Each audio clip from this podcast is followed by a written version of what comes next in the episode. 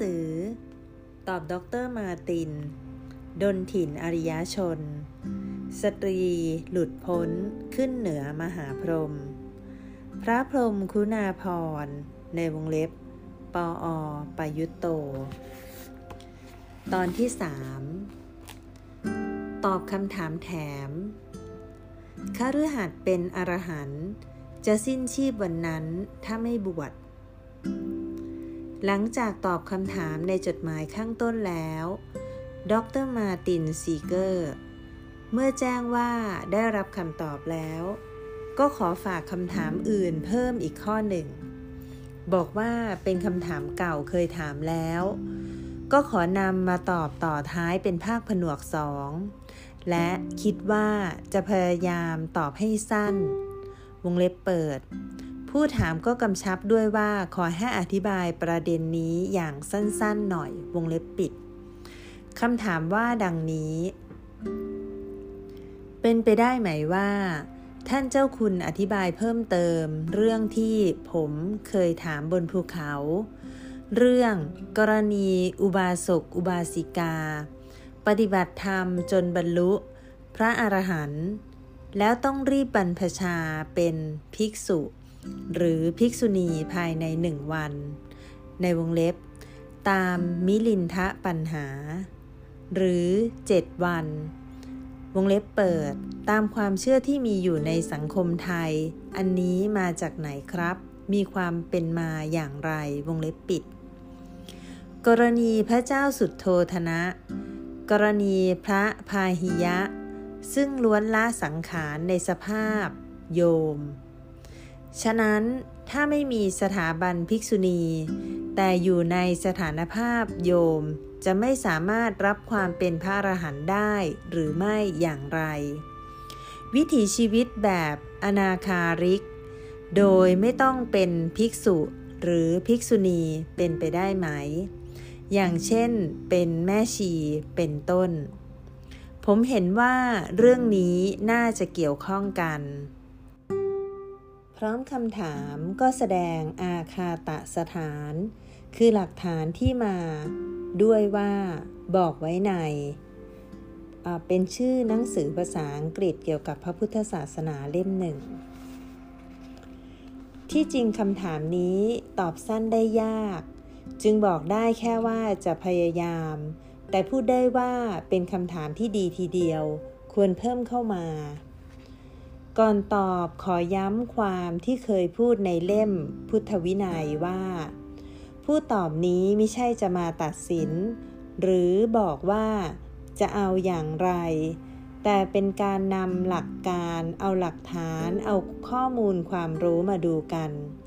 มาให้ช่วยกันพิจารณา เช่นว่าตามหลักนี้จะเป็นอย่างนี้อย่างนี้ ส่วนจะตัดสินอย่างไรจะเอาอย่างไร ควรให้เป็นเรื่องของสังฆะคือส่วนรวม ซึ่งก่อนจะตัดสินใจจะเอาอย่างไรนั้น ก็อยากให้เป็นการทำด้วยความรู้ที่เพียงพอและชัดเจนที่สุด พูดสั้นๆว่าให้เป็นการทำด้วยความรู้ และพยายามให้เป็นความรู้จริง แล้วก็ขอตอบพอได้ความดังนี้ ย้อนไปดูต้นแหล่งเรื่องเดิม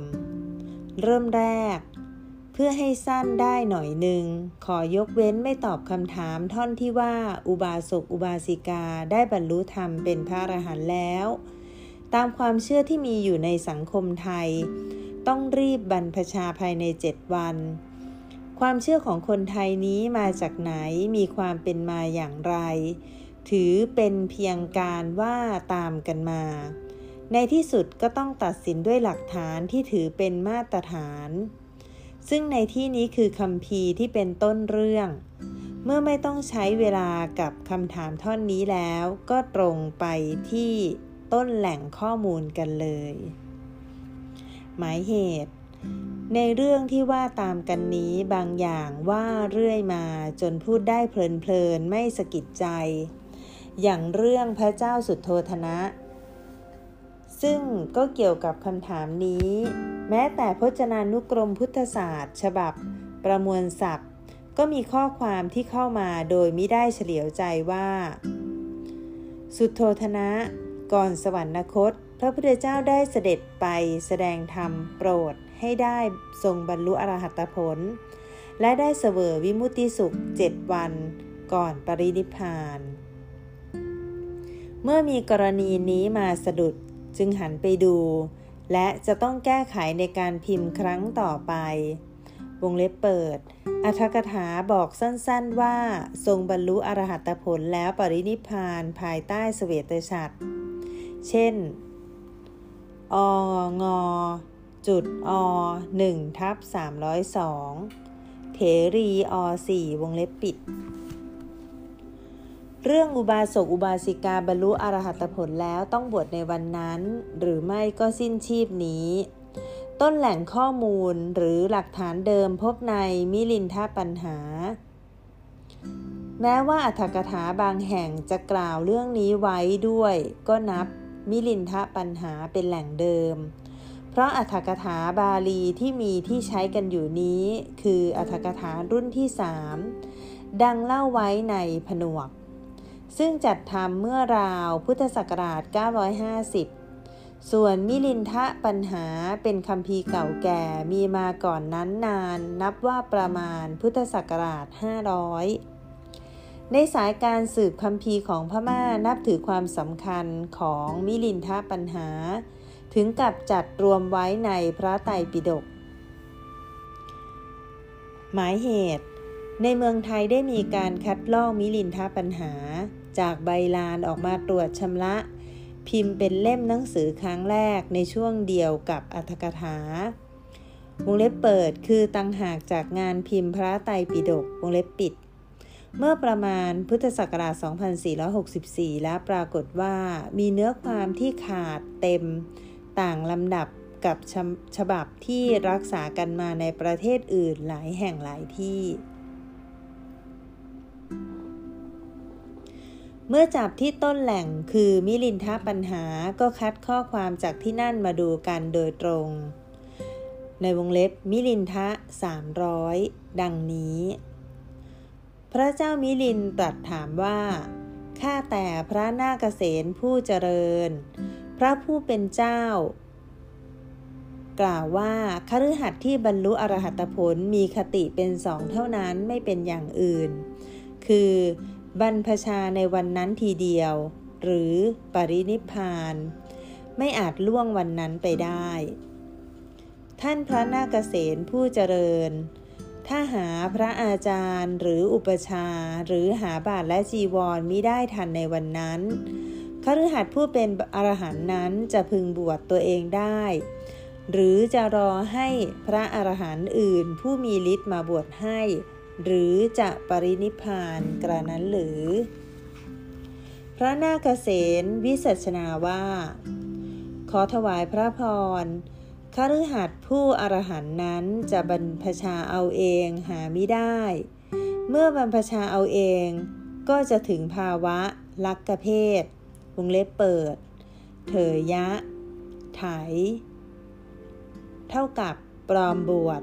แต่งกายเรียนแบบ วงเล็บปิด และไม่ว่าพระอรหันต์อื่นมีที่มีฤทธิ์จะมาหรือไม่ ก็ไม่พึงล่วงวันนั้นไป มิฉะนั้นก็จะปรินิพานในวันนั้นทีเดียว พระเจ้ามิลินมีพระราชดำรัสว่า ท่านพระนาคเษนผู้เจริญถ้าอย่างนั้นความเป็นพระอรหันต์อันพรากเอาชีวิตของผู้บรรลุไปเสียนี้ ก็เป็นอันหมดความสงบเย็นสิ พระนาคเษนถวายพระพรว่าในวงเล็บหาไม่ได้ พระมหาบาพิษคฤหัสเพศไม่สม ในวงเล็บวิสม หมายเหตุในมิลินทปัญหาฉบับอักษรไทยข้อความที่ว่า วิสมัมมหาราช ขีหิ ลิง คัง วงเล็บเปิด มหาบอพิษคฤหัสเพศไม่สม วงเล็บปิด นี้ไม่มีหรือขาดหายไปพบในฉบับอักษรพมา่า เมื่อเพศไม่สม เพราะคฤหัสเพศนั้น ทุรพล ในวงเล็บ ลิงคะทุพพาลาตาคฤหัสที่ได้บรรลุพระรหัตจึงบรรพชาหรือไม่ก็ปรินิพานในวันนั้นทีเดียว มหาบอพิษ ข้อนี้มิใช่เป็นโทษของพระอรหัตแต่นี่เป็นโทษของคฤหัสเพศ กล่าวคือภาวะที่เป็นเพศอันทุรพล ต่อจากนี้พระนาคเษนถวายข้ออุปมาสามอย่างมีใจความว่า 1. เปรียบเหมือนอาหารอันหล่อเลี้ยงอายุ รักษาชีวิต แต่คนที่มีระบบการย่อยทุรพล กินเข้าไปกลับเจ็บป่วยถึงตายได้ นี่เป็นโทษของระบบย่อยทุรพลหรือไฟธาตุอ่อน ไม่ใช่เป็นโทษของอาหาร 2. เปรียบเหมือนหญ้ากำเล็กๆ เมื่อบุคคลเอาศิลาใหญ่ อันหนัก มาวางทับลงไป มิอาจรองรับศิลาใหญ่ได้ ย่อมจะย่อยยับแหลกไป คฤหัสถ์เพศก็ไม่มีสามารถรองรับพระพระอรหันต์ที่มีคุณอันยิ่งใหญ่ได้ 3. เปรียบเหมือนคนอ่อนแอ มีบุญน้อยด้อยสติปัญญาความสามารถ มาได้มหาราชสมบัติ ไม่ทันไรก็วิบัติถอยล่มทำรงอิสริยะไว้มีได้คฤหัสถ์เพศก็เช่นกัน ราะเป็นภาวะทุรพล จึงไม่สามารถทำรงพระรหัสไว้ ดูข้อมูลต้นเรื่องนี้ และนึกถึงคำถามของคุณมาตินเอามารวมกันแล้ว เรื่องคฤหัสถ์เป็นอรหันต์จะสิ้นชีวัน ถ้าวันนั้นไม่บวชนี้ น่าจะมีข้อพิจารณาสำคัญสองอย่าง คือกอไก่ เพศคฤหัสถ์ทุรพลอย่างไร จึงรองรับความเป็นอรหันต์ไม่ได้ จนทำให้ผู้บรรลุอรหัตผลต้องบวชวันนั้น มิฉะนั้นจะสิ้นชีวิต ขอไข่ ปัจจุบันนี้ถ้ามีคฤหัสถ์บรรลุอรหัตผล จะบวชได้หรือไม่และบวชอย่างไร การฝากชีวิตให้พึ่งพาอารมณ์ตื่นเต้น ไม่เป็นวิถีของอิสระชน บอกแล้วว่าจะพยายาม อธิบายให้สั้นก็ต้องรัดขั้นตอน ตรงไปที่พระนาคเษนตามคำของท่านว่า วิสมังมหาราชะคิหิ ลิง ขัง เพศคฤหัสนั้น วิสม หรือไม่สม หรือไม่สมะ แปลว่าไม่สม่ำเสมอไม่ราบรื่น ครุขระ ลุ่มลุ่มดอนดอนมีลักษณะการดำเนินชีวิตที่วุ่นวาย มีของรกรุงรังไม่มีแก่นสารพอกเสริมเข้ามามาก แล้วคนก็หมกมุ่นวุ่นวายขัดแย้ง แย่งชิงเบียดเบียนกัน เพราะสิ่งเหล่านั้น ความข้อนี้มีเรื่องราวที่จะบรรยายมาก ในที่นี้ขอพูดเพียงโดยในใหญ่สักข้อหนึ่ง มนุษย์แต่ละคนต้องการความเป็นใหญ่ คือ อิสริยะ อิสริยะภาวะ ความเป็นอิสระ แต่ความเป็นใหญ่ของเขาเบนไปในทางที่หมายถึงการมีอำนาจบังคับครอบงำคนอื่น และสิ่งทั้งหลายภายนอก ความเป็นใหญ่ของคนหนึ่งจึงหมายถึงการสูญเสียความเป็นใหญ่ของคนอื่น สิ่งอื่น ทีนี้ในชีวิตของแต่ละคนนั้นเอง ต่างก็เอาชีวิตของตนไปฝากไว้กับความหวัง ความสุข จากการเสพสนองความอยากทางอินทรีย์สัมผัส โดยพึ่งพาอารมณ์ภายนอกที่จะได้ จะเอามาบำเรอตาหู จมูกลิ้น และกายสัมผัสนั้น ไปไปมามาการที่มีชีวิตเป็นอยู่ และที่เป็นใหญ่ใช้อำนาจครอบงำบังคับจัดการกับคนอื่น และสิ่งทั้งหลายภายนอกนั้น ก็เพียงเพื่อจะได้หรือเป็นช่องทางหรือมีโอกาสสูงสุด ที่จะให้ได้มาซึ่งสิ่งเสพสิ่งบำรุงบำเรอ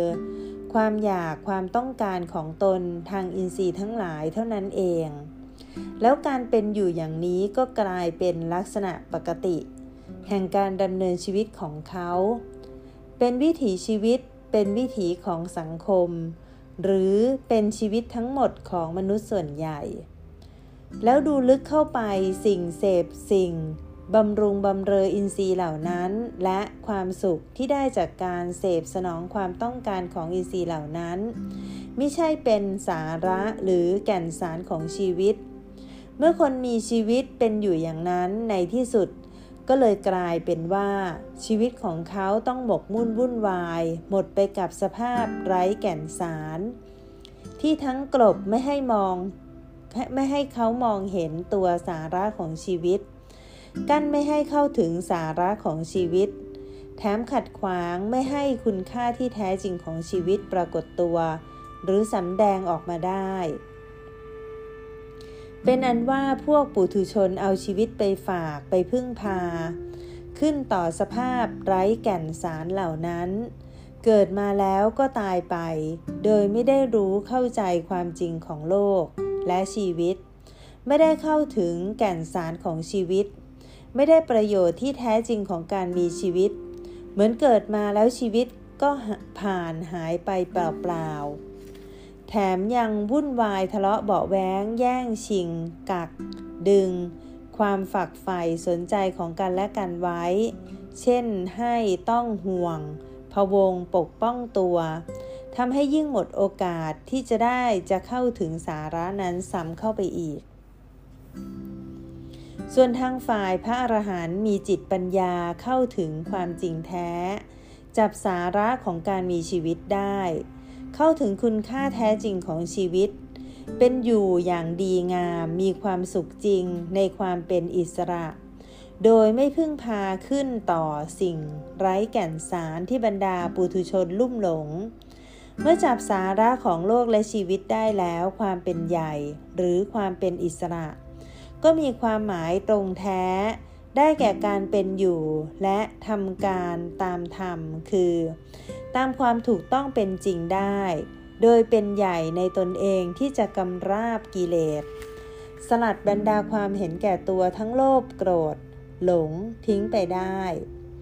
พูดอีกสำนวนหนึ่งว่า หลุดพ้นจากปวงกิเลส และสามารถจัดสั่งตนเองให้หนุนเสริมเพิ่มพูนและ ยกคุณธรรมขึ้นมาใช้ในการเป็นอยู่และทำการทั้งหลาย คือทำได้ตามธรรม เมื่อตนยังเป็นคฤหัสถ์พระอรหันต์ก็มองเห็นว่า วิถีชีวิตแห่งบรรพชาที่โล่งแจ้ง ท่านผู้รู้แจ้งธรรมรู้ความจริงของโลก ได้จัดทำเบิกไว้เปิดให้แล้ว ถ้าเข้าสู่วิถีชีวิตนี้ความโปร่งโล่งที่ไม่ต้องมีอะไร ก็จะเปิดโอกาสให้ความเป็นอิสระที่ไม่ต้องการอะไร สามารถดำเนินชีวิตชนิดที่ฝ่าทวนกระแสกามของชาวโลกไปได้ ในขณะที่ตนเองหมดกิจเพื่อตัวแล้ว ก็จะได้ใช้พลังชีวิตบำเพ็ญกิจเพื่อประโยชน์สุขของชาวโลกได้เต็มที่ อย่างน้อยก็คอยเตือนคอยบอกให้คนในโลกใช้อิสรภาพความเป็นใหญ่ให้ตรงความหมาย ที่จะทำให้ตนเองเสรีหลุดพ้นจากอำนาจกิเลส สู่ความเป็นใหญ่ที่จะอยู่จะทำตามวิถีของความจริงความถูกต้อง เป็นอันพูดรวบลัดได้แล้วว่าพระอรหันต์จะอยู่กับสิ่งรุงรังวุ่นวายที่ไม่มีความหมายเหล่านั้น ก็วิสมหรือไม่สมกัน ไม่กลมกลืนไม่เข้ากันกับภาวะที่บริสุทธิ์หลุดพ้นเป็นอิสระ ในวิถีของผู้หลุดพ้นแล้ว อยู่ก็ไม่อิสระ จะทำการที่มุ่งหมายก็ติดขัดหรือตัน เพศคฤหัสนั้นทุรพล ไม่มีกำลังที่จะรองจะหนุนภาวะและภาระของอิสระชนได้ จึงเป็นอันว่าใจไม่อยู่แล้วในภาวะของคนครองเรือนนี้ ต้องพาชีวิตเข้าสู่วิถีแห่งอิสรภาพของบรรพชาแน่นอน ส่วนพระอัฏฐกถาจารย์ใช้คำต่างออกไปหน่อยหนึ่งว่า คิหิ ลิงคัง นาเมตัง ฮีนัง ในวงเล็บมจุดอจุด3ทับ144 วิพังคะอจุด568 วงเล็บปิด แปลว่า คฤหัสถ์เพศนั้น ด้อยหย่อนกำลังหรือหย่อนคุณภาพ ไม่สามารถทรงไว้ หรือรองรับอุดมคุณ คือคุณความดี หรือคุณค่าอย่างสูงสุดไว้ได้ ก็มีความหมายลงกัน พูดง่ายๆว่า เมื่อด้อยหรือหย่อนกว่าก็คือ ไม่สมไม่เสมอ ไม่เท่า ไม่เข้ากัน ไม่สอดคล้องกัน เป็นความไม่เสมอในทางด้อย ตรงนี้ไม่เป็นปัญหา ทีนี้เมื่อดูคำอธิบายของพระอัฏฐกถาจารย์ที่อ้างข้างบน ซึ่งพระดีกาจารย์วงเล็บเปิด เช่น มจุดดีจุด2ทับ109องจุดดีจุด2ทับ411วงเล็บปิด ขยายออกไปอีกก็จะช่วยเสริมความเข้าใจ ในสภาพที่ว่าไม่สม ไม่เสมอ ไม่สอดคล้องกันนี้อัธกถาบอกว่าเทวดาในสวรรค์ชั้นกามาวจรทั้งหกถ้าเป็นพระอรหันต์ก็ไม่อยู่ แต่จะปรินิพาน เพราะสวรรค์ที่ว่านั้นเป็นถิ่นของละลิตะชน แล้วละลิตะชนคือใคร ก็คือเหล่าสัตว์โลกที่วุ่นวายอยู่กับความสดสวยสนุกสนาน หรือพวกที่เอาแต่บันเทิงเริงร่าประดับประดาร้องรำนี่ก็คือสภาพชีวิตที่ไม่สมกัน ทั้งนี้ยกเว้นภูมิเทวดา ในวงเล็บเทวดาภาคพื้นดิน เพราะอะไร เพราะเทวดาภาคนี้มีที่หลีกลี้ เช่น ไปอยู่ตามป่าเขาลำเนาไพรเป็นอันว่า ไม่เฉพาะมนุษย์คฤหัสถ์เท่านั้นที่ท่านว่าบรรลุอรหัตผลแล้วจะปรินิพาน เทวดาในสวรรค์ทั้งหกก็เช่นเดียวกัน แต่มนุษย์คฤหัสถ์ยังมีทางเลือกว่าบวชได้ไม่เหมือนเทวดาเหล่านั้นที่ปรินิพานอย่างเดียว ลองมองความหมายเผื่อไว้อีกอย่างหนึ่ง ได้อธิบายเรื่องสภาพชีวิต ไม่เสมอหรือด้อยกว่า ไม่สมกัน มายืดยาว คิดว่าแค่นี้พอ หรือเกินไปแล้ว ในขั้นนี้ก็เป็นอันว่า เมื่อไม่สมกันชัดแล้วอย่างนี้ ผู้ที่บรรลุเองนั่นแหละ จะพยายามบวชให้จงได้แน่ ๆ แต่ท่านเลยต่อไปอีกขั้นหนึ่งว่า ถ้าไม่บวชก็ปรินิพานเหมือนกับต้องพิจารณาสองตอนคือ ตอนแรกว่าทำไมต้องบวช ต่อด้วยตอนสองว่า ถ้าไม่บวชทำไมต้องตาย เท่าที่พูดมาข้างต้นเป็นการบอกว่าเหตุผลคืออย่างเดียวกัน แต่ทีนี้เราลองแยกไปทางอื่นบ้าง ตรงนี้ก็ขอพูดถึงสำนวนภาษาตรงที่ท่านว่าคฤหัสถ์ที่บรรลุอรหัตผล มีคติเป็นสองเท่านั้น ไม่เป็นอย่างอื่น คือบรรพชาในวันนั้นทีเดียว หรือปรินิพานไม่อาจล่วงวันนั้นไปได้ ถ้าเราพูดอีกอย่างหนึ่งว่าคฤหัสถ์ที่บรรลุอรหัตผล ย่อมจะบรรพชาในวันนั้น หรือไม่ก็ปรินิพานเสียก่อนจึงจะไม่ได้บรรพชา ไม่อาจล่วงวันนั้นไปได้ ก็เท่ากับบอกว่าคฤหัสถ์ที่บรรลุอรหัตผลย่อมจะบรรพชาในวันนั้น เว้นแต่ท่านปรินิพานไปเสีย ที่พูดใหม่นี้มีความหมายต่างจากข้างต้นโน้นคือ อย่างหลังนี้ว่า ท่านบวชวันนั้นแน่ เว้นแต่ปรินิพานเสียก็ไม่ทันได้บวชส่วนอย่างแรกโน้น คนเข้าใจไปได้ถึงกับว่า ต้องบวชวันนั้น มิฉะนั้นก็ต้องปรินิพาน วงเล็บเปิดคำของท่านแปลตรงตัวว่า ย่อมจะบวช หรือปารินิพานในวันนั้นทีเดียว วงเล็บปิด หันไปดูเรื่องราวที่จะเป็นหลักฐานประกอบ หรือยืนยันก็มีตัวอย่างเรื่องของท่านที่เป็นคฤหัสถ์บรรลุอรหัตผลแล้วปรินิพาน วงเล็บเปิด ที่บรรลุแล้วขอบวชทันทีไม่ต้องพูดถึงวงเล็บปิด เมื่อตัวอย่างมี เราก็ดูว่าตัวอย่างเท่าที่มีนั้น ไม่บวชวันนั้นจึงปรินิพาน หรือว่าปณินิพานจึงไม่ได้บวชในวันนั้น ที่ชัดที่สุด เพราะเรื่องมาในพระสูตร ในพระไตรปิฎกในวงเล็บขุ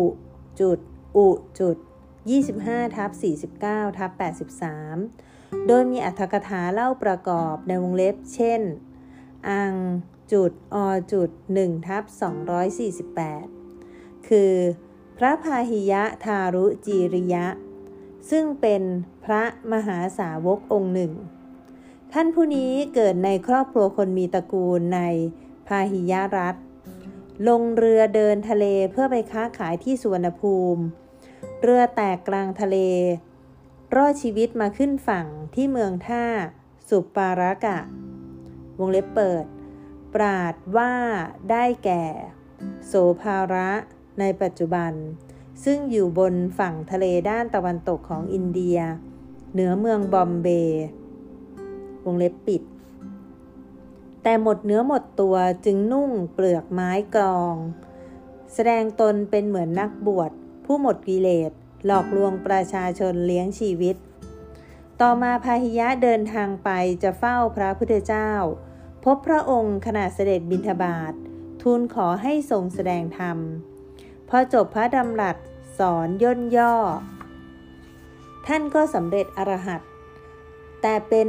แต่เพราะเป็นเวลาบิณฑบาตเมื่อตรัสแล้วพระพุทธเจ้าก็เสด็จต่อไป และตอนกลางวันวันนั้นเอง ขณะเสด็จออกนอกเมืองพร้อมด้วยภิกษุจำนวนมาก ก็ได้ทอดพระเนตรเห็นท่านพาหิยะสิ้นชีวิตแล้วอัธกถาเล่าว่าท่านทูลขอบรรพชากะพระพุทธเจ้า แต่เพราะไม่มีบาทจีวรครบจึงไปแสวงหา และขณะกำลังหาบาทจีวรออยู่ ก็ถูกโคแม่ลูกอ่อน ขิด สิ้นชีวิตเสียก่อน ได้รับยกย่องเป็นเอตทัคคะในทางตรัสรู้ฉับพลัน ตามเรื่องนี้ท่านพาหิยะกำลังจะบวชแต่ปรินิพานเสียก่อน จึงไม่ได้บวชมิใช่ว่าไม่บวชจึงปรินิพาน รายต่อไปคือสันตติมหาอมมาต ในพระไตรปิฎกมีเฉพาะพระคาถาที่เป็นคำสอน ไม่ได้กล่าวถึงตัวบุคคล แต่มีเรื่องเล่าไว้ค่อนข้างละเอียดในอัธกถาธรรมบท ในวงเล็บ เช่น ทอจุดอจุด5ทับ73 ใจความว่า สันตติมหาอมาตไปปราบพวกก่อการกำเริบที่ชายแดนของโกศลรัฐได้สำเร็จ เกิดความสงบแล้วกลับมา พระเจ้าประสิทธิที่โกศลพอพระทัยมาก ได้พระราชทานราชสมบัติให้ครองเจ็ดวัน พร้อมทั้งดาราสาว นักฟ้อนรำขับร้องที่ชาญฉลาด มหาอำนามหาอมาตนั้นเสพสุรามึนเมาตลอดสัปดาห์ ในวันที่เจ็ดเขาแต่งตัวประดับประดาเต็มที่ขึ้นนั่งบนคอช้างไปสู่ท่าสนาน เล่นน้ำทั้งวันแล้ว ไปนั่งที่พื้นสนาม ดื่มสนุกในอุทยาน ฝ่ายดาราสาวนั้นลงไปกลางเวทีจะเริ่มร้องเริ่มรำ แต่เพราะเธอกินอาหารน้อยมาตลอดเจ็ดวัน เพื่อให้ร่างกายอ่อนแอนทำให้เกิดเหตุการณ์ไม่คาดหมาย เธอเป็นลมล้มลงเสียชีวิต ในสภาพปากอ้าตาเหลือก สันตติมหาอมาตเห็นดังนั้น หายเมาทันที และเกิดความเศร้าอะไรเป็นอย่างยิ่ง นึกถึงพระพุทธเจ้าเป็นที่พึ่ง จึงเดินทางไปเฝ้าขอให้ทรงช่วยปัดเป่าให้หายเศร้าโศก พระพุทธเจ้าตรัสสอนสรุปลงในพระคาถาหนึ่ง พระคาถานั้นทำให้สันตติมหาอมาตรู้แจ้งธรรม บรรลุอรหัตผล ครั้นแล้วเมื่อมองดูอายุสังขารของตนก็ทราบความไม่เป็นไป แห่งอายุสังขารนั้น ในวงเล็บ รู้ตัวว่าหมดอายุ จึงกราบทูลขออนุญาตปรินิพาน แล้วแสดงอิทธิปาฏิหาริย์เล่าบุพกรรม และในเครื่องทรงเครื่องประดับที่แต่งมาเต็มที่ของตน ก็ปรินิพานต่อพระพักของพระพุทธเจ้านาที่นั้นเอง ตามเรื่องนี้ก็ชัดว่า สันตติมหาอมาตจะขอบวชตอนนั้นเลยก็ได้ เพราะอยู่กับพระพุทธเจ้าซึ่งทรงทราบเรื่องมาตลอด แต่ท่านรู้ตัวว่าสิ้นกำลังสืบต่อชีวิต หมดอายุแล้วจึงขอลาปรินิพานนี่คือท่านปรินิพานเสียจึงไม่ได้บวชมิใช่ว่าไม่ได้บวชจึงต้องปรินิพาน อีกเรื่องหนึ่งคือ กรณีของพระเจ้าสุดโทธนะ พระพุทธบิดา ก็ทรงบรรลุอรหัตผลขณะเป็นคาริหัดแล้วก็ปรินิพานโดยไม่ได้ผนวด แต่เรื่องของพระองค์ไม่มีรายละเอียดไม่ชัดเจน ก็ถือกันตามหลักนี้ และมักพูดว่า ทรงประชวรหนักอยู่ พระพุทธเจ้าเสด็จไปทรงแสดงธรรมโปรด ทรงบรรลุอรหัตผลแล้วก็ปรินิพาน ตามหลักฐานเท่าที่มีที่พบได้คือในอัตถกถาหลายคำพีบอกไว้สั้นๆ คร่าวๆ เหมือนๆกันเพียงว่า ในวงเล็บ เช่น อังจุดอจุด1ทับ302เทรีอจุด4 178 ในคราวอื่นอีก พระศาสดาทรงอาศัยเมืองเวสาลีประทับอยู่ที่กูตาคาราสารา ในสมัยนั้น พระเจ้าสุดโทธนะมหาราชาทรงประจักษ์แจ้งพระอรหัตผลแล้ว ปรินิพานภายใต้สเวตฉัตรหรือไม่ก็ว่าในวงเล็บขณะ ประทับอยู่บนพระแท่นบรรทมนั้นเอง ภายใต้สเวตฉัตร ในมรณะสมัย ทรงบรรลุแล้วซึ่งอรหัตผล ที่อื่นมีกล่าวอีกบ้าง ก็แค่เอ่ยถึง ยิ่งไม่ชัดไม่ต้องยกมาอ้าง ตามหลักฐานเหล่านี้เมื่อไม่ได้ระบุชัดลงไป ก็เปิดช่องให้ตีความต่างกันได้บ้าง เช่นที่ว่า บนพระแท่นบนบรรทมในมรณะสมัย ก็คงเป็นเวลาที่ประชวน และน่าจะประชวนหนัก พร้อมกันนั้นที่ว่าบนพระแท่นบรรทมในมรณะสมัย ก็คงหมายความว่าบรรลุอรหัตผลแล้ว ปรินิพานถัดเวลาต่อไปเลย หรือในวันนั้นนั่นเอง แต่บางคนก็อาจจะตีความว่า แม้แต่ประชวนอยู่บนพระแท่นบรรทม ทรงบรรลุอรหัตผลแล้วปรินิพาน อาจจะไม่ปรินิพานทันทีหรือในวันนั้น แต่ทรงอยู่ต่อมาอีกระยะหนึ่งที่ไม่นาน แล้วจึงปรินิพานก็ได้ อาจจะเป็นเพราะข้อความตามหลักฐานที่เปิดช่องอย่างนี้ในเมืองไทย จึงมีการพูดหรือเชื่อตามกันมาว่าคฤหัสถ์บรรลุอรหัตผลแล้วถ้าไม่บวชจะนิพพานในเจ็ดวัน และมีร่องรอยที่แสดงไปไกลถึงกับบอกว่า พระเจ้าสุดโทธนะทรงบรรลุอรหัตผลแล้ว ทรงเสวยวิมุติสุขอยู่ในพระราชวังเจ็ดวันแล้วจึงปรินิพาน วงเล็บเปิด ดังที่บอกแล้วข้างต้นว่า ถึงกับเผลอ หรือเพลินติดเข้ามาใน พจนานุกรมพุทธศาสตร์ ฉบับประมวลศัพท์ แต่ในเมื่อไม่มีหลักฐานต้นแหล่งที่ชัดเจน พอสะดุดเจอแล้วก็จะต้องตัดออกไปวงเล็บปิด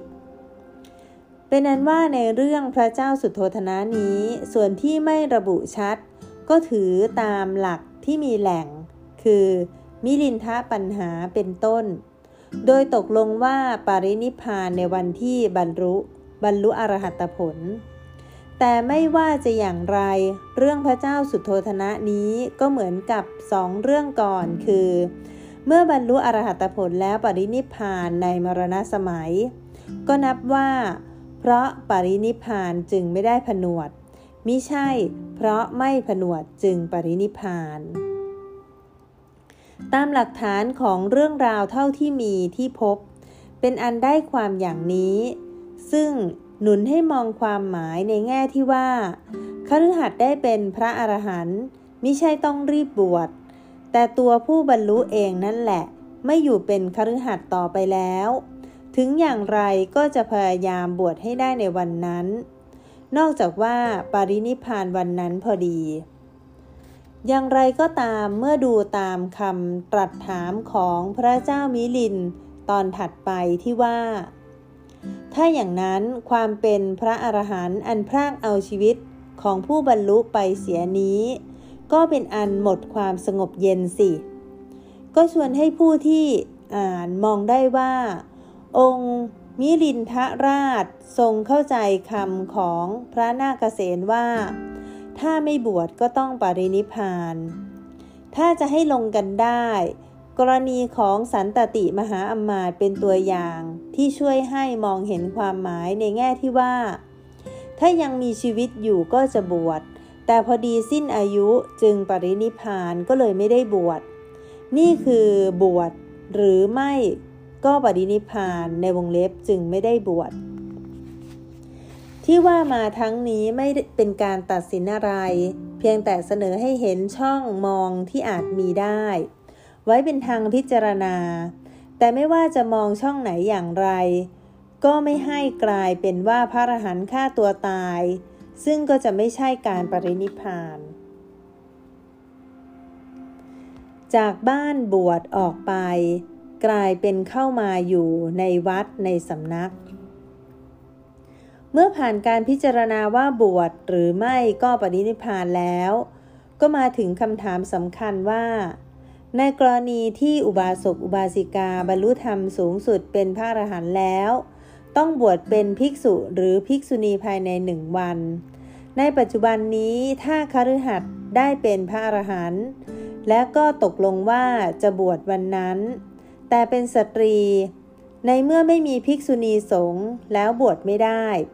วิถีชีวิตแบบอนาคาริก โดยไม่ต้องเป็นภิกษุ หรือภิกษุณีเป็นไปได้ไหม อย่างเช่นเป็นแม่ชีเป็นต้น ก่อนอื่นขอทำความเข้าใจว่า การที่คฤหัสถ์อรหันต์จะบวช ไม่ใช่ต้องเป็นภิกษุหรือภิกษุณีเท่านั้นวงเล็บเปิด เป็นพระอรหันต์แต่อายุไม่ครบบวชก็บวชไม่ได้ วงเล็บปิด ในพุทธการสามเณรหรือสามเณรี เป็นพระอรหันต์แล้วอยู่มาอีกนานหลายปีจนอายุครบ จึงอบอุปสมบทก็มาก พระสาวกหลายท่านเป็นพระอรหันต์ตั้งแต่ยังเป็นสามเณรอายุน้อยๆและมีชื่อเสียงเด่น เช่น บัณฑิตสามเณร สุขขาสามเณร สุมาณะสามเณร และสังกิจจะสามเณร ในความหมายและในการใช้ที่เคร่งครัด การบวชในพระพุทธศาสนาหรือในพระธรรมวินัยนี้มีสองขั้นตอนได้แก่ บรรพชาคือบวชเป็นสามเณรหรือสามเณรี จากนั้นจึงอุปสมบท คือเข้าถึงภาวะเป็นภิกษุหรือภิกษุณี วงเล็บเปิด บรรพชาคือออกจากบ้านมาแล้ว อุปสมบทคือเข้าถึงภาวะที่มุ่งมาแล้วนั้นเต็มที่วงเล็บปิด ในเรื่องนี้ถือบรรพชา คือการออกมาแล้วจากชีวิตชาวบ้านเป็นสำคัญ ต้องจับสาระของบรรพชาตรงนี้ให้ได้ก่อน เมื่อพระโพธิสัตว์จะเสด็จออกบรรพชา หรือพูดทั่วๆไป บอกกว้างๆว่า บุคคลผู้ใดผู้หนึ่งจะออกบวชในพระไตรปิฎกมีข้อความเป็นสำนวนแบบอันแสดงถึงความคิดเหตุผลในการตัดสินใจ ซึ่งบ่งบอกในตัวถึงความหมายของบรรพชา ที่ตรงข้ามกับชีวิตคลองเรือนว่า สัมภาโท คาราวาโสราชาปโถ อัพโพกาโส ปัปพัชชา คือในวงเล็บพิจารณาเห็นว่าคารวาสคับแคบ เป็นทางมาแห่งทุลี บรรพชาเป็นที่โล่งแจ้ง ข้อปรารบนี้บอกว่า ชีวิตชาวบ้านหรือคนคลองเรือนนั้น มีเรื่องห่วงกังวล ผูกรัดมัดตัวพัวพัน หรือบางทีนุงนาง คอยหน่วงเหนี่ยวกักกั้นทำให้ติดขัด เป็นทางมาของความกวนใจ ระคายขุนข้อง ไม่โปร่งไม่โล่ง ส่วนชีวิตการบวชปลอดโปร่ง ไม่มีอะไรต้องห่วงกังวล เหมือนที่โล่งเปิดโอกาสแก่ชีวิตเต็มที่ วงเล็บเปิด ท่านเปรียบว่าพระมีแค่บาทจีวร เหมือนนกมีเพียงปีกสองปีก จะไปที่ไหนเมื่อไรก็ได้ทันที วงเล็บปิด เมื่อปรารบดังนี้แล้วก็ถึงจุดเปลี่ยนที่ท่านบรรยายความคิด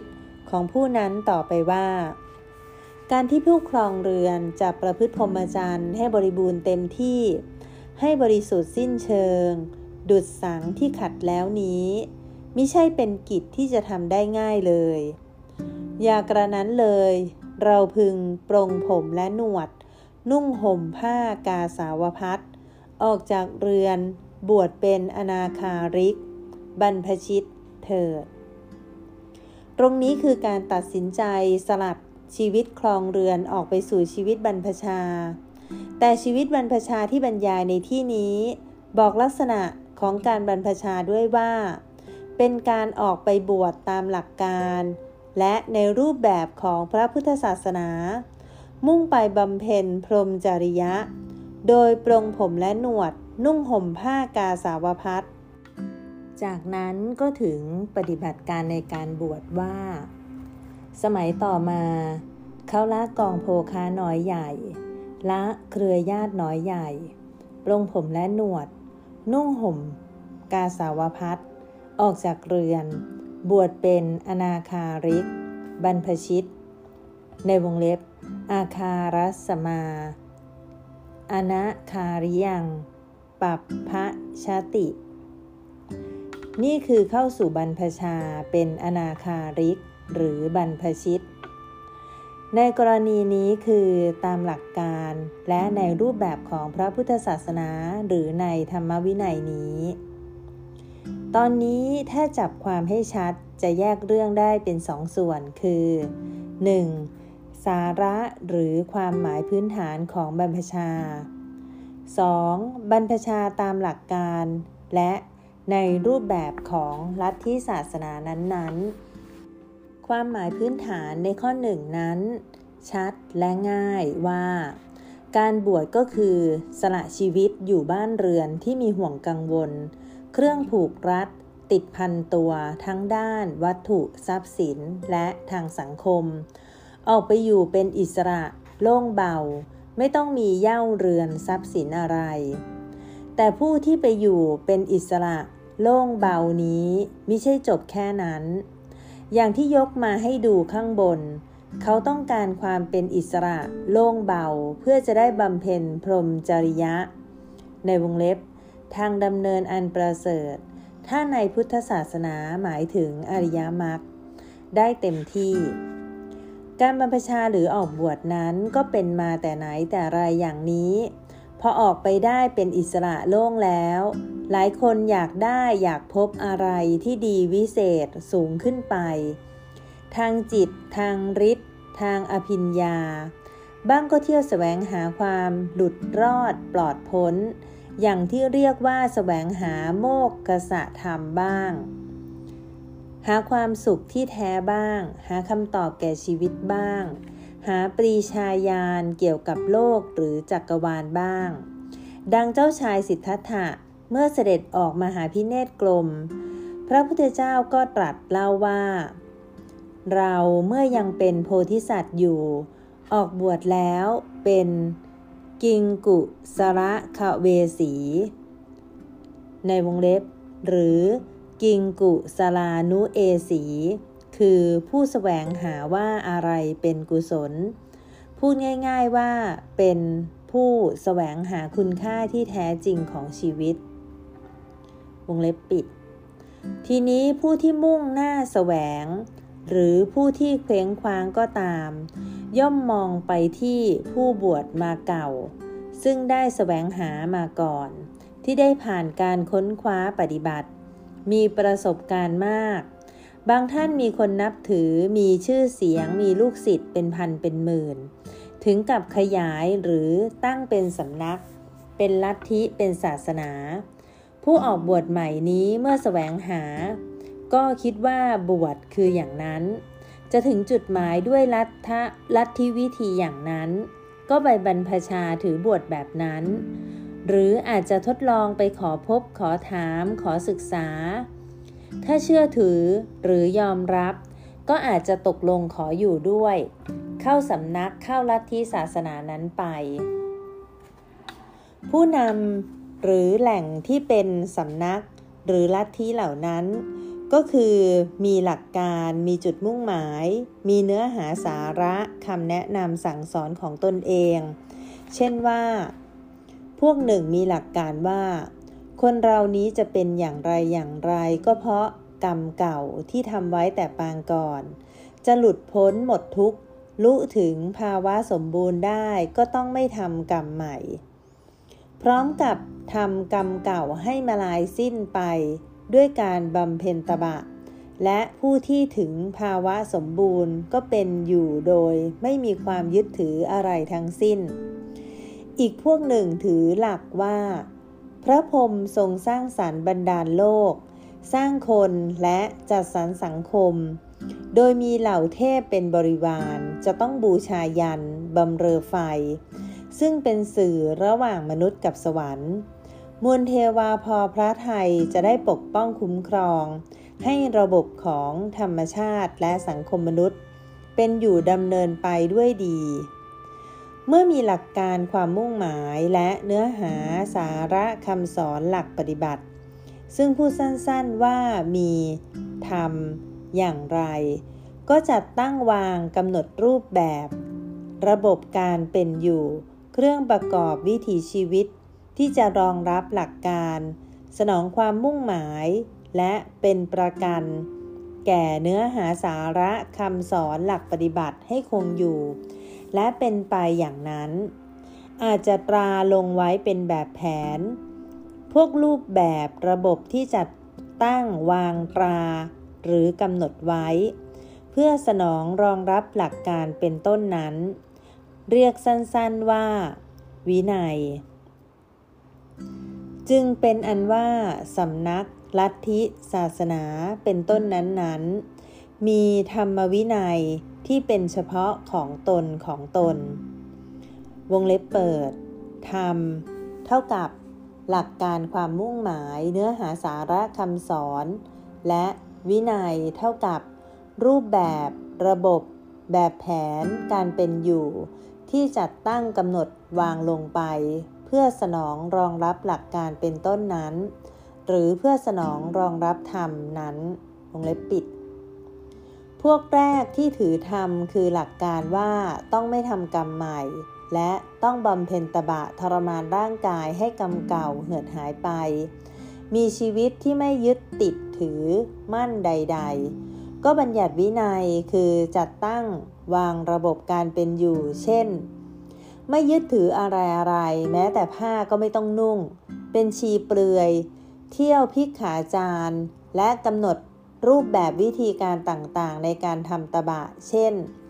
ยืนขาเดียวและไม่นั่ง ส่วนพวกหลังที่ถือหลักการบูชาไฟเอาใจเทพเจ้าก็ไปเป็นลือสีเป็นดาบทอยู่ในป่า ไม่ต้องพบปะผู้คนไหนๆ กินแต่เผือกมันผลไม้ มุ่งหน้าบูชาไฟไม่ให้ว่างเว้นดังนี้เป็นต้น ถึงตรงนี้ก็เห็นแล้วว่า บรรพชา การบวชนี้ไม่ใช่อยู่แค่ความหมายพื้นฐานในข้อหนึ่งที่ว่าออกจากชีวิตบ้านที่คับแคบ มามีชีวิตที่โล่งแจ้งเท่านั้น แต่ก้าวมาถึงความหมายตามสภาพความจริงที่เป็นไปในสังคมมนุษย์ ในข้อ 2 เหมือนกับที่พระอัฏฐกถาจารย์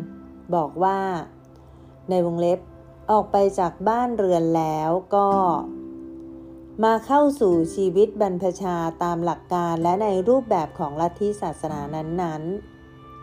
ๆ ยกตัวอย่างจากการบรรพชาของพระโพธิสัตว์เองก่อนตรัสรู้นี้แหละ ดังที่ตรัสเล่าไว้ว่า จ้าชายสิทธัตถะเสด็จออกจากวังถือเพศบรรพชาแล้วเป็นกิงกุสะละคาเวสีสแสวงหาสันติวรบทที่สูงสุด เข้าไปหาอาราระการามะ ในวงเล็บ เรามักเรียกว่าอาราระดาหมด กาลามาโคตแล้วกล่าวว่า ท่านกาลามะ ข้าพเจ้าปรารถนาจะประพฤติพรหมจรรย์ในธรรมวินัยนี้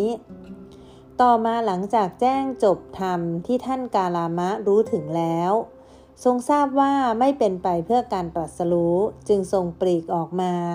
เสด็จไปหาอุทกะรามบุตร ทรงกล่าวว่า ท่านรามะ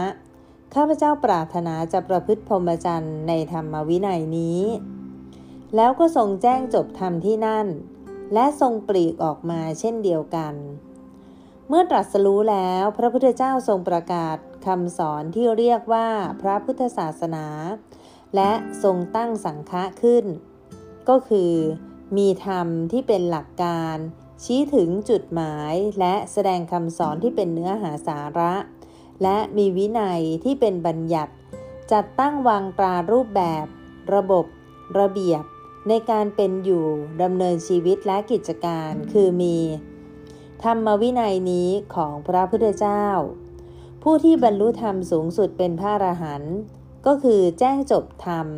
ที่เป็นสภาวะครบถ้วนตามหลักการ ถึงความมุ่งหมายและได้เนื้อหาสาระคำสอนของพระพุทธเจ้าแล้ว จึงออกจากชีวิตบ้านมาบวชเข้าในวินัยอันเป็นรูปแบบระบบวิถีชีวิต ที่จัดตั้งวางไว้ให้สนองรอมรับธรรมะนั้น ผู้สั้นๆว่า บวชเข้ามาในธรรมวินัยนี้ ของพระพุทธเจ้าคฤหัสถ์อรหันนั้น รู้สัจธรรมแจ้งจบแล้วออกจากบ้านไป ย่อมไม่บวชเข้าในสำนัก ลัทธิ ระบบความเชื่อ ที่มีหลักการและรูปแบบระบบจัดตั้งชนิดที่เช่นว่า เป็นดาบทบูชาไฟ ไม่ตัดไม่โกนผม ปล่อยเป็นกระเซิงจนนกมาทำรัง ขี้ฟันเครอะหรือไปบำเพ็ญตบะ เอาขี้เท่าทาตัว หมักหมมทุลี คลุกโคลน กินหญ้า ถ่ายแล้วไม่เช็ดไม่ล้าง กินอุจจาระ นอนบนดินบนหนาม ยืนขาเดียว เดินขย่งโดดโยงโยงไป แม้กระทั่งเป็นชีเปลือยที่ว่าไว้ผมยาวเลื้อยดิน นี่ก็คือ รู้เท่าทันปฏิบัติถูกต้องต่อสมมุติบัญญัติในโลก เป็นอันว่าคฤหัสถ์อรหันนั้นออกจากเรือนแล้ว จะบวชเข้ามาในธรรมวินัยนี้แน่นอน คือเข้าสู่ชีวิตบรรพชาอุปสมบทของพระพุทธศาสนา ตรงนี้มิลินทะปัญหาบอกว่า คฤหัสถ์ผู้อรหันนั้น จะบรรพชาเอาเองหาไม่ได้ เมื่อบรรพชาเอาเอง ก็จะถึงภาวะลักกเพศ ในวงเล็บ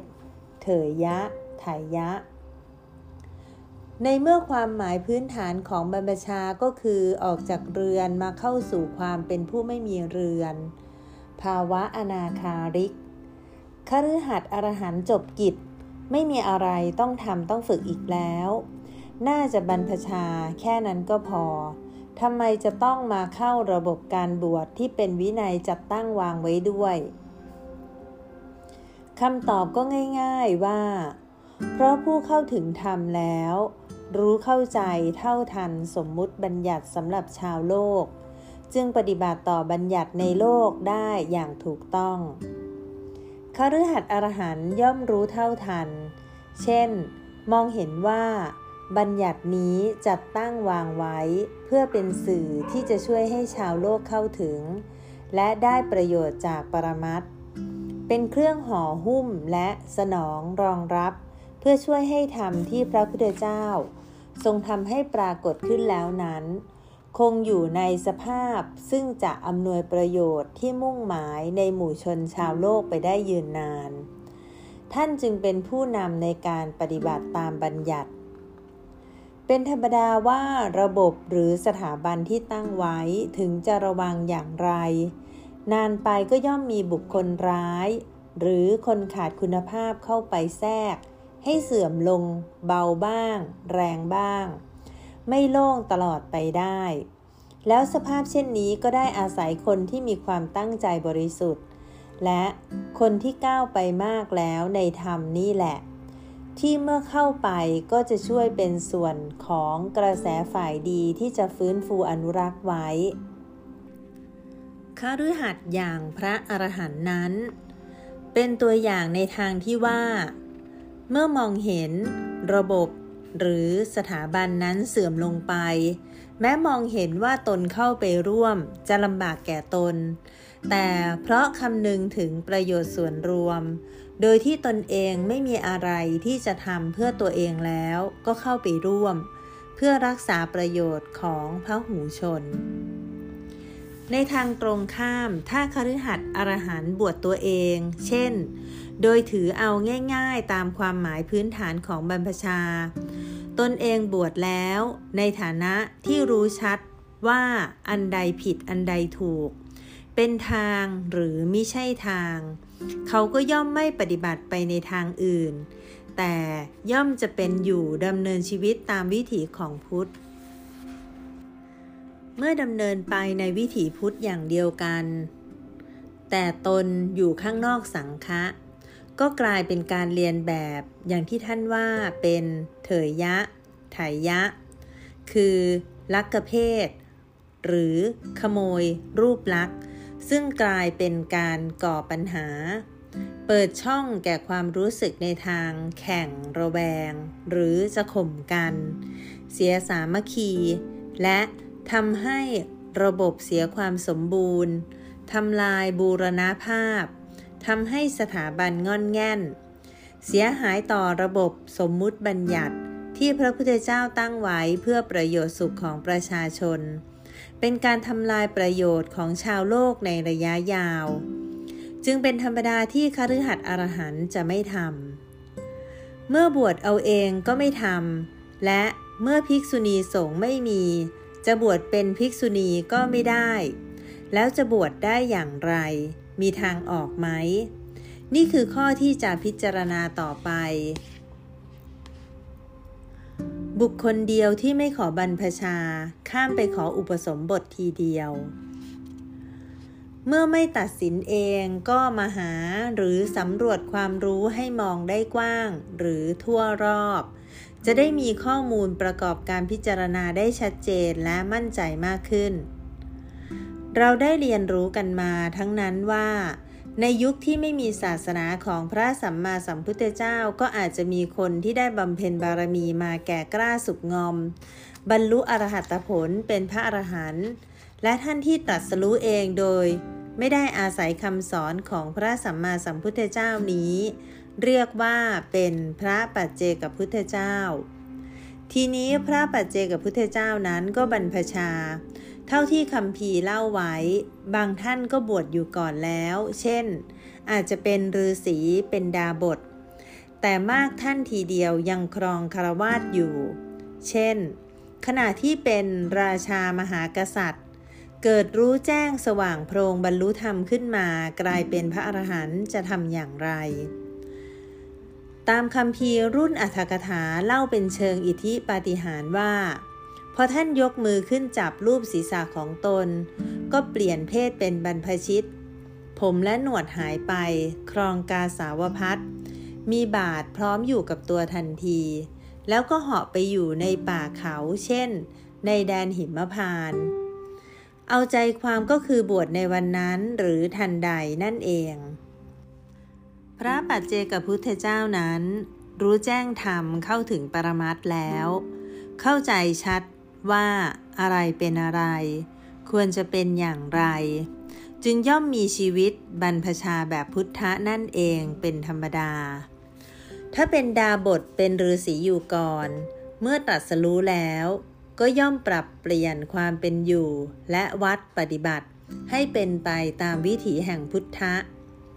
ถ้าท่านทำได้อย่างพระสัมมาสัมพุทธเจ้า ก็คือจะสั่งสอนผู้คนให้รู้ตามจนมีสังฆาขึ้น และบัญญัติจัดตั้งระบบวินัยขึ้นมา รวมทั้งให้มีแบบแผนการบรรพชาอย่างพุทธ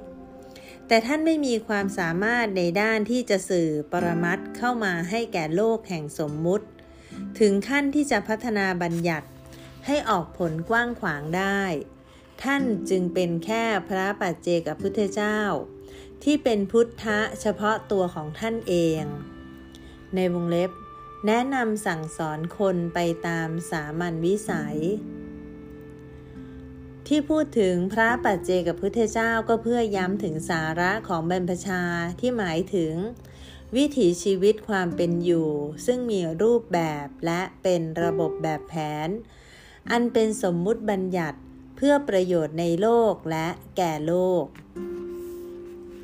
ทุกคนเมื่อรู้เข้าใจความหมายจับสาระของบรรพชาได้แล้ว ก็ใช้บัญญัติให้ถูกต้อง ที่จะเป็นคุณประโยชน์ตามความมุ่งหมายไม่ให้เกิดโทษแก่ตนและคนอื่น หรือแก่โลกนั่นเอง นี่ก็หมายความไปถึงว่า ในสมัยที่ยังมีศาสนาของพระสัมมาสัมพุทธเจ้า เมื่อรู้เข้าใจความหมายจับสาระได้แล้ว ก็ปฏิบัติให้ถูกต้องตามพระบัญญัติของพระองค์ด้วย เมื่อรู้เข้าใจความหมายและรู้จักใช้บัญญัติ แยกขั้นแยกตอนได้แล้ว ทีนี้ก็สำรวจเรื่องราวมองกว้างต่อไปอีก เพื่อจะพบบรรพชาที่ได้ทั้งสาระ และไม่เสียแก่บัญญัติ ย้อนกลับเข้ามาในพุทธการคราวนี้จับที่หลักฐานชั้นหนึ่งคือ พระไตรปิฎกให้ชัดกันไป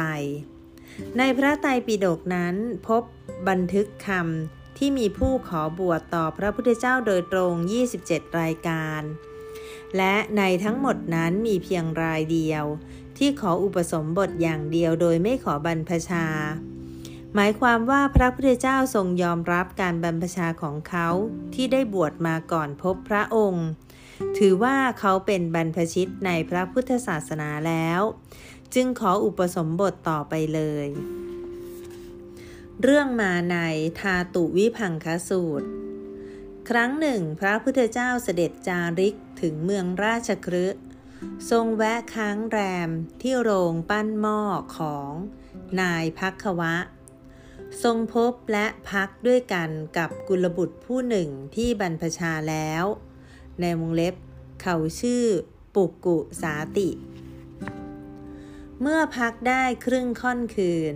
ได้ทอดพระเนตรเห็นว่าเขามีท่วงทีกิริยาหน้าเลื่อมใส จึงได้ตรัสถามว่าเขาบวชมาอย่างไร เวลานั้นเขาไม่รู้ว่า พระองค์เป็นใคร แต่เขาบอกว่าได้บวชอุทิศพระองค์ พร้อมทั้งเล่าถึงความเลื่อมใสต่อพระองค์ ตามที่เขาได้เข้าใจ และพอใจธรรมของพระองค์ และเขาเข้าใจว่า ขณะนั้นพระองค์ประทับอยู่ที่เมืองสาวัตถี โดยไม่เปิดเผยพระองค์ และเขาก็ไม่รู้จักพระองค์ พระพุทธเจ้า ทรงเห็นสมควรจึงทรงแสดงธรรมให้เขาฟัง ในวงเล็บ ตรัสเรียกเขาว่า ภิกขุ จากธรรมที่ฟังนั้น เขารู้ว่าเขาพบองค์พระพุทธเจ้าแล้ว และตัวเขาก็บรรลุธรรมเป็นพระอนาคามี เมื่อจบเทศนา เขากราบทูลขออภัยและขออุปสมบทแต่เพราะมีบาทและจีวรไม่ครบ จึงต้องไปหาไปจัดเตรียมมาก่อน เรื่องนี้อัธกถาลำดับความให้ว่า ปุกุสาติกุลบุตรนี้ เป็นราชาแห่งคันธารรัฐ ครองเมืองตักกศิลา เป็นพระสหายซึ่งไม่เคยเห็นกัน ของพิมพิสารราช แห่งมคตรัฐ เพราะ เป็นดินแดนที่สมัยนั้นนับว่าห่างไกลมาก จึงสื่อสารกันโดยทางกองเกวียน หรือคาราวานที่ไปมาค้าขายเมืองไกล ครั้งหนึ่ง พระเจ้าพิมพิสารจะทรงส่งเครื่องราชบรรดาการ ไปตอบแทนราชบัญญาการอันมีค่ายิ่ง ที่ราชาปุกุสาติได้ส่งได้ทรงส่งมา ทรงดำริจะให้เป็นของที่มีค่าสูงยิ่ง และได้ตกลงพระไทยส่งสารแจ้งข่าว เล่าคุณของรัตนสามในวงเล็บ ไตรรัตพระรัตนไตรพร้อมทั้งหลักธรรมบางอย่างไปถวาย ราชาปุกุสาติทรงอ่านทราบความแล้ว เจริญปีติเลื่อมใสมาก และได้ปฏิบัติถึงกับได้ฌาน แล้วตัดสินพระไทยบวช อัธกถาบอกว่า เหมือนกับบรรพชาของพระโพธิสัตว์ ทรงพระเกศาและพระมัสสุสององคุลี และทรงให้มหาดเล็กไปจัดหาผ้ากาสาวพัดมาสองผืน ในวงเล็บนุ่งหนึ่งห่มหนึ่ง พร้อมทั้งบาทดิน ทรงบวชอุทิศพระพุทธเจ้า จากนั้นในเพศบรรพชิตออกจากวังแล้ว จะไปเฝ้าพระพุทธเจ้า ที่จริงขณะนั้นพระพุทธเจ้าประทับอยู่ที่สาวัตถี แต่ท่านปุกกุสาติได้รับสารของพระเจ้าพิมพิสารจากราชครึก็จึงมุ่งไปราชครึเลยสาวัตถีไปลิบลับ ท่านเดินทางตามไปกับขบวนพ่อค้า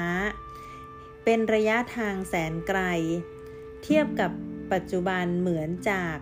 อิสลามาบัดเมืองหลวงของปากีสถาน ผ่านข้ามอินเดียทั้งประเทศไปถึงใกล้ชายแดนบังกลาเทศ อย่างไรก็ตามพระพุทธเจ้าก็เสด็จพระองค์เดียวด้วยพระบาทเปล่า จากเมืองสาวัตถีมายังราชครึ และได้ทรงพบกับปุกุสาติที่โรงปั้นหม้อ อันเป็นที่นิยมพักแรมของนักบวชผู้จาริกสมัยนั้น ดังได้กล่าวแล้ว เป็นอันบรรจบกับเรื่องที่เล่าเมื่อกี้ว่า เมื่อจบเทศนาปุกุสาติขออุปสมบท แต่มีบาทจีวรไม่ครบ ในวงเล็บ ตามเรื่องข้างต้นมีผ้าสองผืนไม่เต็มไม่เต็มไตพอรุ่งเช้าจึงออกไปหา ปรากฏต่อมาว่าปุกุสาติถูกวัวแม่ลูกอ่อนขิดสิ้นชีพ ในวงเล็บได้ยินว่าในอินเดียแม้ปัจจุบันนี้ วัวก็ยังครองความเป็นเจ้าถนน เรื่องของท่านปุกุสาตินี้ดูเผินค ล้ายกับเรื่องของพระพาหิยะ ทารุจิริยะมาก เช่น ได้พบกับพระพุทธเจ้าคราวหนึ่งคราวเดียว นอกพระอาราม ได้ฟังธรรม บรรลุธรรมแล้วจะบวช แต่มีบาทจีวรไม่ครบ จึงไปหาบริขารแต่ถูกถูกแม่วัวขิดเสียชีวิตในวันนั้นเอง เลยไม่ได้บวช แต่ที่จริงสองกรณีนี้มีความแตกต่างกันในข้อสำคัญทีเดียว โดยเฉพาะว่า พระพาหิยะได้บรรลุอรหัตผลจะบวช แต่สิ้นชีพปรินิพานเสียไม่ได้บวช ก็เลยมักถูกยกมาอ้างเป็นตัวอย่างที่แสดงว่าคฤหัสถ์ได้เป็นอรหันต์ต้องบวชวันนั้น หรือไม่ก็ปรินิพาน ส่วนท่านปุกุสาตินี้ได้เป็นอนาคามี ยังไม่ได้เป็นพระอรหันต์แม้จะสิ้นชีพก็มิใช่ปรินิพาน วงเล็บเปิด พระอนาคามีไม่บวชอยู่เป็นคฤหัสถ์ตลอดชีวิตมีจำนวนมาก วงเล็บปิด จึงไม่เข้าในเกณฑ์ที่ว่าคฤหัสถ์ได้เป็นอรหันต์ต้องบวชวันนั้นหรือไม่ก็ปรินิพาน วงเล็บเปิด แต่กลับจะถูกยกขึ้นอ้างเป็นตัวอย่างสนับสนุนในทางตรงข้ามว่า การที่จะบวชแต่สิ้นชีวิตเสียก่อนจึงไม่ได้บวชนั้น อาจเป็นเพียงความประจวบพอดี สืบเนื่องจากเหตุอื่น ดังเช่น กรณีนี้วงเล็บปิดนอกจากนี้สองกรณีนี้ยังมีข้อแตกต่างที่สำคัญอย่างอื่นอีก ซึ่งจะกล่าวต่อไป ได้บอกแต่ต้นว่าท่านปุกุสาตินี้เป็นรายเดียวในพระไตรปิฎกที่กราบทูลพระพุทธเจ้าขออุปสมบทอย่างเดียวไม่ต้องขอบรรพชา พูดได้ว่าพระพุทธเจ้าทรงรับรองการบรรพชาของท่านที่เสร็จมาแล้ว ก่อนพบพระองค์ กรณีนี้เป็นเรื่องที่ควรนำมาวิเคราะห์และเทียบเคียงดู เบื้องแรกขอให้ดูคำกราบทูลขอบวชของรายอื่นทั้งหมดในพระไตรปิฎกเท่าที่พบ 26 ราย ซึ่งขอทั้งบรรพชาและอุปสมบทเหมือนกัน ขอยกคำของพระัญญาโกณทัญญะปฐมสาวก เป็นตัวอย่างดังนี้ ละเพยยาหังพันเตภะควะโต สันติเก ปับพัชชัง ละเพยยัง อุปปะสัมปะทัง วงเล็บเปิด ครั้งนั้นท่านพระอัญญาโกณทัญญะได้เห็นธรรมแล้ว ได้บรรลุธรรมแล้ว ได้รู้ธรรมแจ่งแจ่มแจ้งแล้ว ไม่ต้องเชื่อผู้อื่นในคำสอนของพระศาสดา ได้ทูลคำนี้ต่อพระผู้มีพระภาคว่าวงเล็บปิด ข้าแต่พระองค์ผู้เจริญ ขอข้าพระองค์ พึงได้บรรพชา พึงได้อุปสมบท ในสำนักของพระผู้มีพระภาค ส่วนคำทูลขอของท่านปุกุสาติ ซึ่งเป็นรายเดียวที่ข้ามบรรพชาไปเลย ทูลขออุปสมบทอย่างเดียว ดังนี้ แล้วเพยยาหังพันเตภะคะวะโต สันติเก อุปอุปะสัมปทัง วงเล็บเปิด ครั้งนั้นท่านปุกุสาติ ชัดใจว่า ใช่แล้ว พระศาสดา พระสุคต พระสัมมาสัมพุทธเจ้าเสด็จมาถึงแก่เราแล้ว จึงลุกจากอาสนะ จัดจีวรเฉวียงบ่าข้างหนึ่งซบเสียนลงแทบพระยุคลบาทของพระผู้มีพระภาค แล้วกราบทูลดังนี้ว่า ข้าแต่พระองค์ผู้เจริญ ข้าพระองค์เข่าไป หลงไป ไม่ฉลาด ถูกโทษครอบงำทำความล่วงเกิน ถึงกับได้สำคัญถ้อยคำอันพึงใช้เรียก พระผู้มีพระภาคด้วยวาทะว่า อาวุโส ขอพระผู้มีพระภาคทรงรับ อดโทษความล่วงเกินแก่ข้าพระองค์เถิด เพื่อจะได้สำรวมต่อไป กราบทูลว่าวงเล็บปิด ข้าแต่พระองค์ผู้เจริญ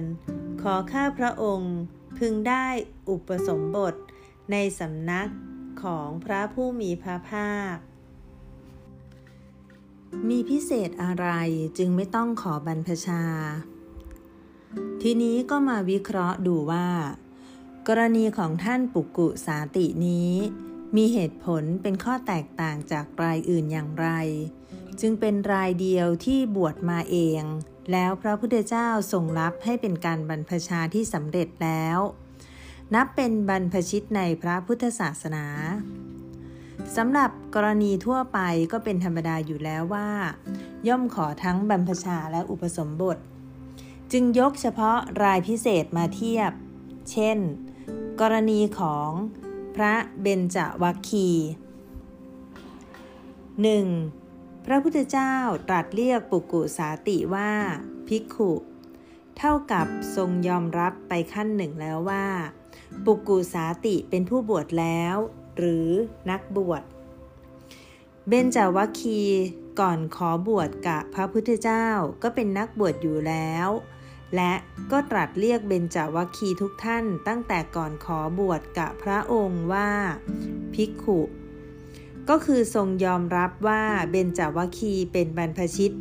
นักบวชอยู่ก่อนแล้ว ถ้าอย่างนั้นจะต่างกันอย่างไรทำไมเบญจวัคคีต้องขอทั้งบรรพชาและอุปสมบท แต่ปุกุสาติขออุปสมบททีเดียวเลย ก็ตอบง่าย ๆว่า ก่อนนั้น เบญจวัคคีเป็นนักบวชนอกพุทธศาสนา ชัดอยู่แล้วว่า ท่านมาอยู่รับใช้พระพุทธเจ้าก่อนตรัสรู้ก็คือพระพุทธศาสนายังไม่ได้เกิดขึ้น เบญจวัคคีเพียงแต่หวังว่า ถ้าตรัสรู้ท่านก็จะพลอยได้ด้วย แถมพอพระโพธิสัตว์ เลิกทำทุกขะกิริยา ท่านก็เห็นเป็นว่า พระโพธิสัตว์ไปผิดทางแล้ว เมื่อตรัสรู้แล้วพระพุทธเจ้าเสด็จมาพบ เบญจวัคคีก็ยังไม่รู้จักพระพุทธศาสนา ไม่รู้ไม่เข้าใจธรรมเลย ก็คือยังเป็นนักบวชนอกพุทธศาสนา เบญจวัคคีนั้นออกไปบวชรอพระพุทธเจ้า โดยเชื่อตามคำทำนาย ทั้งที่ไม่รู้ว่าพระพุทธศาสนาคืออะไรธรรมที่ตรัสรู้เป็นอย่างไร อัธกถาส่วนมากบอกเพียงว่า ท่านบรรพชา ท่านคิดบวชตามมหาบุรุษ แต่ก็มีบางแห่งระบุว่าบวชเป็นดาบท บางแห่งว่าบวชเป็นสมณะ โดยอุทิศพระโพธิสัตว์ ในวงเล็บไม่ใช่อุทิศพระพุทธเจ้า บางแห่งก็บอกกำกับไว้ว่ายังอยู่ในพวกอัตตกิริมาฐานุโยกรวมแล้ว ก็พูดง่ายๆว่าเป็นนักบวชนอกพุทธศาสนานั่นเอง เมื่อฟังพระธรรมจักจบ รู้ธรรมเข้าใจพระพุทธศาสนาแล้ว เบญจาวัคคีจึงขอบรรพชาและอุปสมบทเข้ามาในธรรมวินัยของพระพุทธเจ้า หลังพระเบญจาวัคคีแล้วก็มีนักบวชนอกพุทธศาสนาอีกมากมายที่พบพระพุทธเจ้า รู้แจ้งธรรมแล้วก็ขอบรรพชาและอุปสมบทอย่างนี้ ถ้าอยู่ในช่วงต้นพุทธกาลผู้ที่ฟังธรรมแล้วเข้าถึงจริงๆ ต่อพระพักก็ทรงบวชให้แบบที่เรียกว่า เอหิภิกขุ รวบบรรพชาและอุปสมบทจบรวดเดียว แต่ไม่ว่าบวชแบบไหนก็ขอทั้งบรรพชาและอุปสมบท ถ้าเป็นนักบวชแบบดาบทฤาษีชดิน จัดว่ายังเชื่อหลักกรรมขั้นพื้นฐานไม่ถือผิดไกล ก็บวชให้ตามวิธีปกติ แต่ถ้าเป็นพวกอเจลกะ เป็นปริพาชก ที่จัดว่าเป็นอันเดียรถี ก่อนจะอุปสมบทได้ จะต้องอยู่ติดทิยะปริวาสก่อนสี่เดือนอีกด้วย ในวงเล็บบางรายที่ทรงเห็นว่าถึงทำแน่ไม่มีทางเขวก็ทรงยกเว้นให้ หันกลับไปดูท่านปุกุสาติ ทุกอย่างชัด ท่านบวชเมื่อพระพุทธศาสนาเกิดขึ้นแล้ว โดยรู้ถึงการอุบัติขึ้นของพระพุทธเจ้า ได้อ่านพระราชสารสื่อพระธรรม และรู้เข้าใจเลื่อมใส รับนับถือธรรมของพระพุทธเจ้าโดยตรง แล้วโดยตระหนักในระบบแห่งพระธรรมวินัย ได้สละราชสมบัติคือออกจากเรือน แต่อยู่แสนห่างไกลไม่มีที่จะไปบรรพชา จากนั้นในภาวะที่ชัดกับตัวถึงความจริงจังของการออกบวชดด้วยศรัทธา ท่านเข้าสู่เพศบรรพชิตโดย บรรพชาอุทิศพระพุทธเจ้า แล้วออกเดินทางไกลมุ่งมาเฝ้าองค์พระศาสดา โดยเส้นทางคารวานการค้า 237 โยชน์วงเล็บเปิด 3,792 กิโลเมตร วัดตัดตรงเป็นเส้นบรรทัดเท่ากับ 1,550 กิโลเมตรวงเล็บปิด บรรพชิตชื่อว่าปุกุสาตินั้นได้พบกับพระพุทธเจ้า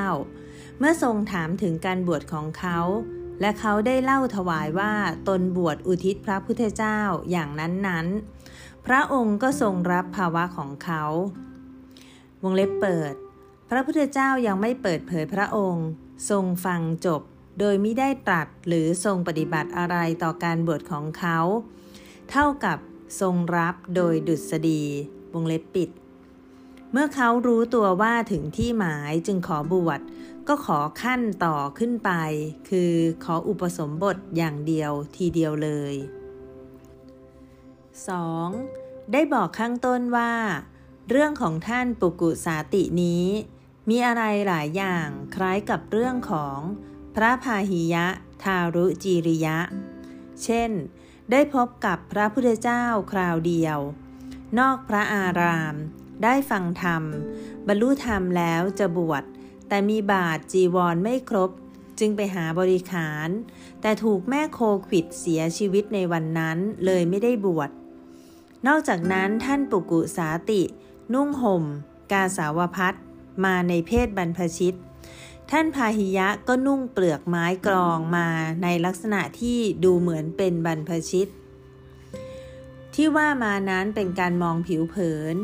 ที่จริงเนื้อแท้ต่างกันมาก ท่านพาหิยะนั่งเรือเดินทะเลจะไปค้าขายที่สุวรรณภูมิแต่เรือแตก รอดชีวิตมาขึ้นฝั่งที่เมืองท่าสุปปารากะ เหลือแต่ตัวล่อนจ้อน ไม่รู้จักถิ่น ไม่รู้จักคน เลยหาเลี้ยงชีพด้วยการแสดงตัวเป็นผู้หมดกิเลส ดูคล้ายนักบวช ที่ทำตัวเป็นนักบวชนั้น ก็เป็นนักบวชนอกพุทธศาสนา และเป็นนักบวชปลอมด้วย แล้วก็ไม่ได้รู้จักพระพุทธศาสนาเลย การที่พาหิยะไปหาพระพุทธเจ้าก็เพราะเทพที่เป็นญาติมิตรเก่ามาบอกว่า อย่ามัวหลอกผู้คนอยู่เลย ไปหาพระพุทธเจ้าที่โน่นเสียก่อน จะได้รู้จักว่าคนหมดกิเลสที่แท้จริงเป็นอย่างไร ท่านจึงไปหาพระพุทธเจ้าจนพบ ฝ่ายปุกุสาตินี้ตรงข้าม ดังที่ว่าแล้วท่านรู้จักพระพุทธศาสนาถึงกับรู้เข้าใจธรรมไม่น้อย มีศรัทธาแรงกล้า ตั้งใจบวชอุทิศพระพุทธเจ้าโดยตรง ส่วนที่ไปถูก แม่วัวขิดตอนไปหาบริขารแล้วเสียชีวิตเลยไม่ได้บวชนั้น ของท่านพาหิยะ ที่ฟังธรรมแล้วบรรลุอรหัตผลไปเข้าคติที่ว่าคฤหัสถ์เป็นอรหันต์บวชวันนั้น หรือไม่ก็ปรินิพาน ที่ได้พิจารณากัน แต่ของท่านปุกุสาติบรรลุอนาคามิผล จะบวชวันนั้นแต่สิ้นชีวิตเสียก่อน เป็นอุบัติเหตุทั่วไป ไม่เข้าในคตินั้น เรื่องผู้ฟังธรรมบรรลุธรรมแล้วถูกโคขิดตายนี้ คนไทยอาจจะแปลกใจ หรืออาจคิดว่าไม่น่าเลย หรืออะไรทำนองนั้น จึงควรพูดและเล่าประกอบไว้ว่า คนอื่นที่ฟังธรรมรู้ธรรมแล้ว เช่นเดียวกับคนที่ทำบุญอื่นๆ เดินไปเดี๋ยวถูกโคขิดตาย ในพระไตรปิฎกยังมีอีกไม่ใช่แค่นี้ เรื่องก็คงเหมือนคนอื่นๆ ในกรณีทั่วๆไปที่ถูกวัวขิดตายในอินเดียในสมัยก่อน ในวงเล็บ หรือว่าสมัยนี้ก็เช่นเดียวกัน น่าจะถือว่าเป็นปรากฏการณ์ตามสภาพท้องถิ่น ดังที่ว่าวัวเป็นเจ้าถิ่นแห่งถนนของอินเดีย เรื่องอื่นที่ขอเล่าไว้เพื่อช่วยคลายความรู้สึก ว่าเป็นกรณีพิเศษก็มีเรื่องของสุปะพุทธกุฏิ บุคคลผู้นี้ยากจน อดโซ วันหนึ่งขณะเดินหาอาหาร มองเห็นคนนั่งประชุมกันอยู่มากมาย คิดว่าถ้าเข้าไปที่นั่นคงจะมีคนแบ่งอาหารให้ได้กินบ้าง ก็เดินเข้าไป พอถึงนั่น ก็เห็นเขากำลังฟังพระพุทธเจ้าทรงแสดงธรรมอยู่ รู้ตัวว่าไม่ใช่เวลาที่จะได้อาหาร แต่ก็คิดว่าจะฟังธรรมด้วย พระพุทธเจ้าทรงเห็นเขาทรงทราบอุปนิสัย และตั้งพระทัยเทศโปรด เขาได้ธรรมะจากสุเป็นโสดาบัน เข้าไปถวายบังคม กล่าวชื่นชมพระธรรมเทศนา และแสดงตนเป็นอุบาสก แต่หลังออกจากที่นั่นไปไม่นาน ก็ถูกวัวแม่ลูกอ่อนขิดเสียชีวิต อีกรายหนึ่งที่เมืองราชครืหญิงชราเป็นจันทานชน ในวงเล็บคนชั้นต่ำนอกวันนะ ถือไม้เท้าเดินยักแย่ยักยันจะออกไปนอกเมือง พระพุทธเจ้าทรงทราบว่าเธอจะสิ้นอายุ ได้เสด็จนำพระสงฆ์ไปหยุด ประทับยืนให้เธอได้พบครู่หนึ่ง แล้วจึงเสด็จผ่านต่อไป หญิงชราจันทานนั้นดีใจ มีปีตินมัสการ แต่ขณะที่เธอยังยืนประนมมือไหว้อยู่นั่นเอง ก็มีแม่วัวมาขิดสิ้นชีพ และด้วยการที่มีจิตผ่องใส เธอได้ไปเกิดในสวรรค์ชั้นดาวดึง อีกรายหนึ่งเป็นอุบาสิกา วันหนึ่งตื่นเช้ามาคิดว่า จะไปบูชาพระสถูป เก็บดอกไม้สี่ดอกตามแต่จะได้ แล้วเดินบุ้งหน้าไปยังพระสถูปนั้น แต่แล้วก็มีวัวแม่ลูกอ่อนเช่นเคย วิ่งมาชนเธอล้มลง และขิดเธอสิ้นชีพ ครั้งนั้นด้วยใจที่ยังอยู่กับกุศลดีงามสดใส เธอก็ไปเกิดในดาวดึงสวรรค์เหมือนในเรื่องก่อน คนในชมพูทวีปจนถึงอินเดียที่ออกไปเดินถนนคงถูกโควิดตายกันมามากมายเหลือนับได้ ไม่ใช่เรื่องแปลกพิเศษอะไร ในวงเล็บนับเป็นอุบัติเหตุบนท้องถนนได้อย่างหนึ่ง เหมือนคนถูกรถยนต์ชน เรื่องนี้จึงขอผ่านไป 3. ข้อพิเศษที่การบวชของท่านปุกุสาติไม่เหมือนใครเลยอีกอย่างหนึ่ง คือ ท่านอยู่ในปัจจันตชนบท หรือปัจจันตประเทศ คือชนบทปลายแดน หรือถิ่นแคว้นห่างไกล นอกเขตมัชชิมชนบท หรือมัธยมประเทศ คือดินแดงส่วนกลาง ที่สมัยนั้นถือว่าเจริญมั่งคั่งรุ่งเรืองไพบูรณ์ราชครืแห่งมคตรัฐ และสาวัตถีแห่งโกศลรัฐ วงเล็บเปิดสองเมืองนี้ห่างกันโดยเส้นทางคาราวานการค้า 45 โยชน์720 กิโลเมตร ตัดตรงเป็นเส้นบรรทัด 456 กิโลเมตร เป็นศูนย์กลางใหญ่แห่งความเจริญในมัธยมประเทศ และเป็นศูนย์กลางของพระพุทธศาสนา มีวัดและพระสงฆ์มากมาย พุทธบัญญัติที่เป็นวินัยของพระสงฆ์ตามปกติ ก็คือวางไว้สำหรับพระสงฆ์ในดินแดนที่เป็นศูนย์กลางเหล่านี้และถิ่นข้างเคียง ต่อมาเมื่อพระพุทธศาสนาเจริญแผ่ขยายออกไปถึงบางถิ่นบางเมืองในปัจจันตชนบท ในที่นั้นๆมีวัดและพระสงฆ์จำนวนน้อย วัฒนธรรมและความเป็นอยู่ของประชาชน รวมทั้งดินฟ้าอากาศฤดูกาล ก็แปลกและแตกต่างออกไป เป็นเหตุให้เกิดความติดขัด ในการปฏิบัติตามพระวินัยบัญญัติบางข้อ รวมทั้งในเรื่องของการบวชดด้วย ก็มีการกราบทูลแจ้งข้อติดขัด และทูลขออนุญาตเฉพาะถิ่น หรือเทสะทำให้ทรงกำหนดข้อยกเว้น และมีพุทธานุญาตพิเศษบางอย่างสำหรับปัจจันตชนบท หรือถิ่นแดนห่างไกล ขอเล่าเฉพาะเรื่องการบวชมีความว่า พระมหากัจจานะ ในวงเล็บ พระมหากัจจายนะก็เรียก ซึ่งอยู่ที่แคว้นอวันตี อันเป็นปัจจันตะชนบท มีคนเคารพเลื่อมใสมาก คราวหนึ่ง อุบาสกชื่อ โสนะกุติกันนะ ขออุปสมบท แต่ไม่มีพระภิกษุครบองค์สงฆ์พระมหากัจจานะจึงทำได้เพียงให้บรรพชา เธอไว้ก่อน แล้วรอเวลาสามปี หาพระด้วยความยากลำบากจนได้ครบสิบรูป จึงประชุมอุปสมบทท่านโสนกุติกันนะ ได้สำเร็จตามพระพุทธบัญญัติ ต่อมาพออุปสมบทได้หนึ่งพรรษา พระโสนกุติกันนะก็ขออนุญาต พระอุปชาไปเฝ้าพระพุทธเจ้า พระมหากัจจานะจึงสั่งฝากให้ท่านกราบทูลขอให้ทรงอนุญาตลดหย่อนผ่อนผัน หรือยกเว้นวินัยบัญญัติบางข้อ ที่ปฏิบัติขัดข้องในปัจจันตประเทศ เริ่มด้วยข้อแรกคือ ขอให้อุปสมบทได้ด้วยองค์คณะพระภิกษุจำนวนน้อยลง ในวงเล็บลดจากสิบรูปที่กำหนดเดิม เมื่อพระโสนกุติกันนะกราบทูลความแล้ว พระพุทธเจ้าทรงปราลบความขัดข้องในอวันตีทิกขินาบทนั้น ตรัสแก่ภิกษุทั้งหลายประทานพระพุทธานุญาตพิเศษสำหรับดินแดนห่างไกล ในวงเล็บ ประเทศไทยก็รวมเข้าด้วย เริ่มด้วยข้อแรกว่า ทรงอนุญาตการอุปสมบทในปัจจันตะชนบททั้งปวง ด้วยสงมีองค์คณะห้ารูป ทั้งพระวินัยทร กรณีของท่านปุกูสาติก็เป็นเรื่องที่เกิดขึ้นในปัจจันตะชนบท แต่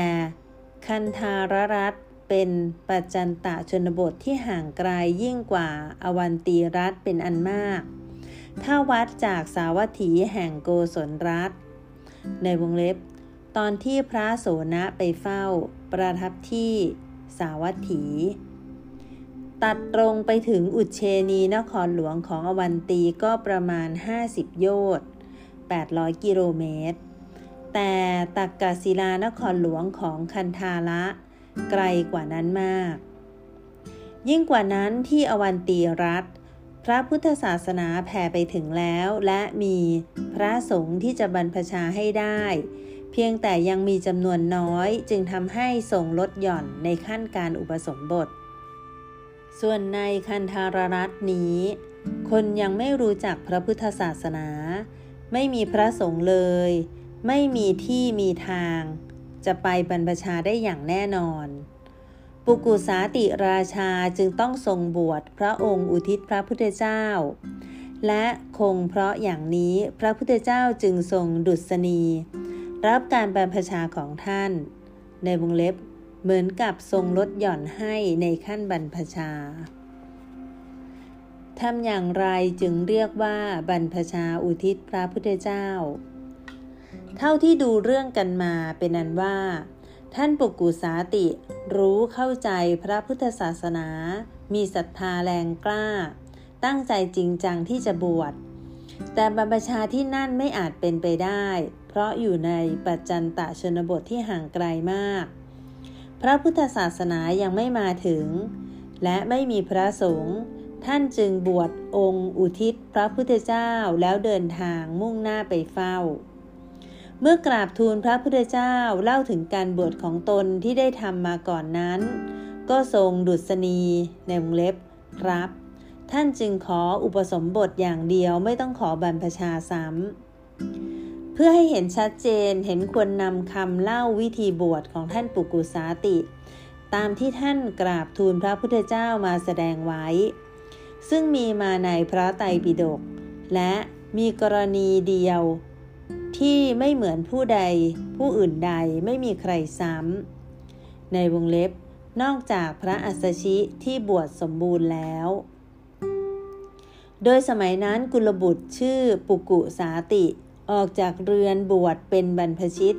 อุทิศพระผู้มีพระภาคด้วยศรัทธา ปุกุสาติกุลบุตรนั้นเข้าไปพักในโรงช่างหม้อก่อนแล้ว พระผู้มีพระภาคเสด็จเข้าไปสู่โรงช่างหม้อแล้ว ทรงลาดสันถัดหญ้า ประทับนั่งล่วงราตีไปมาก ครั้งนั้นทรงดำริดังนี้ว่า กุลบุตรนี้มีอากับกิริยาหน้าเลื่อมใส เราควรจะไต่ถามดู พระองค์ตรัสถามปุกุสาติดังนี้ว่า ดูก่อนภิกษุ ท่านบรรพชาอุทิศใคร หรือว่าใครเป็นศาสดาของท่าน หรือว่าท่านชอบใจธรรมของใคร ขอนำคำบาดีที่ทูลตอบของปุกุสาติมาแสดงดังนี้ อัฏฐาวุโส สัมโน โคตโม สักยะปุตโต สักยะกุลาปัพะชิโต ตังโข ปานะพระขวันตัง โคตมัง เอวังกาลยาโน กิติสัตโธอัพุคโต อิติปิโสพระควาอารหัง สัมมาสัมพุทโธ วิชาจารณะสัมปันโน สุขโต โลกาวิทู อนุตตโร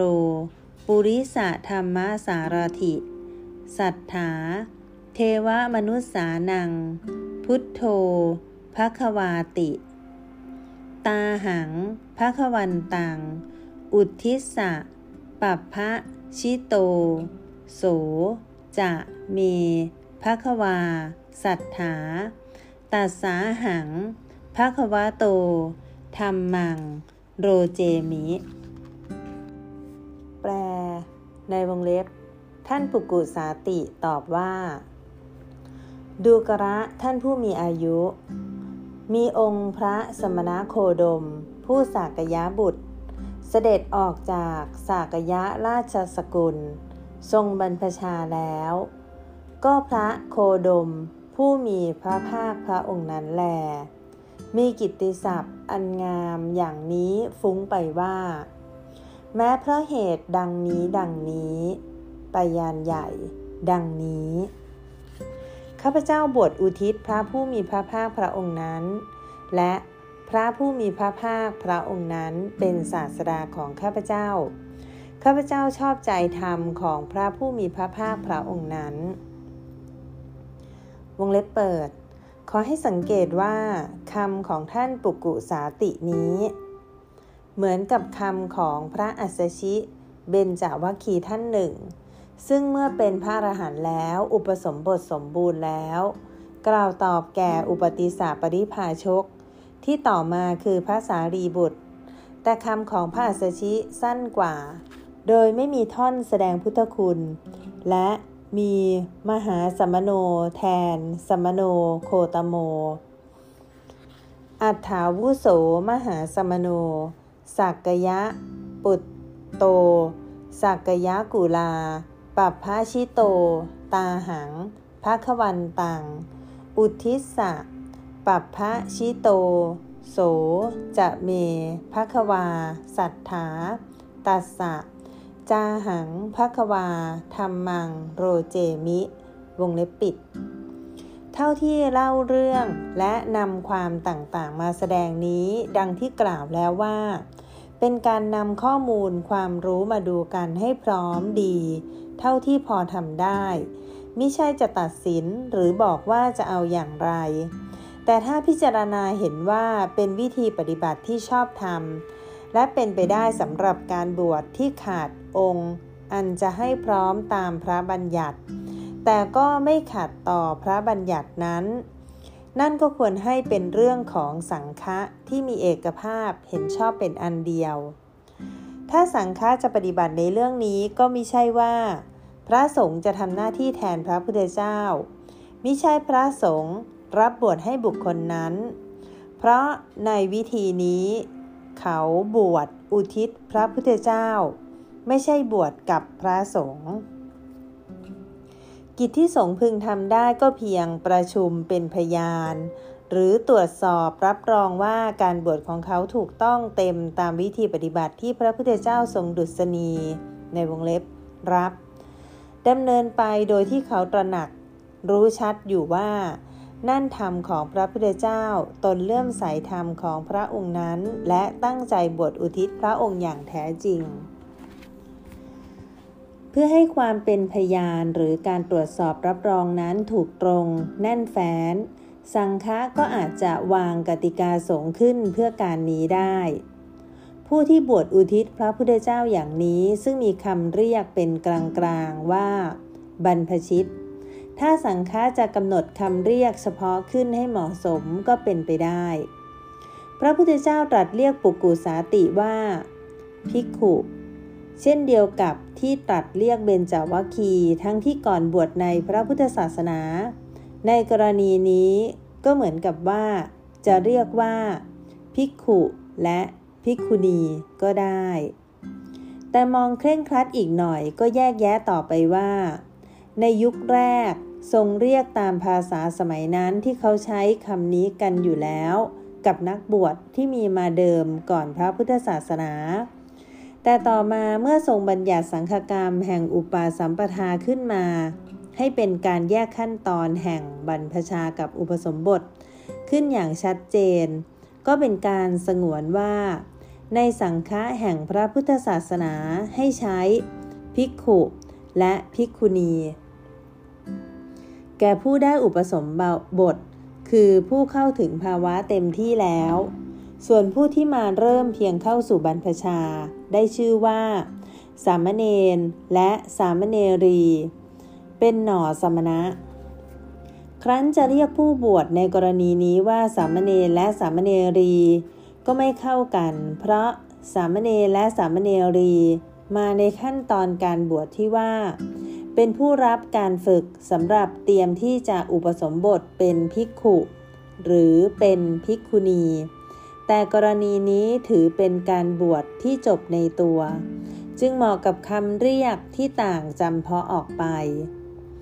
ไม่ว่าคิดจะใช้จะปฏิบัติหรือไม่อย่างไรที่ว่ามานี้ก็เป็นความรู้ตามเรื่องราวที่ได้เป็นมา ว่าตามท่าน ไม่มีคฤหัสถ์อรหันจะมาติดขัดการบวช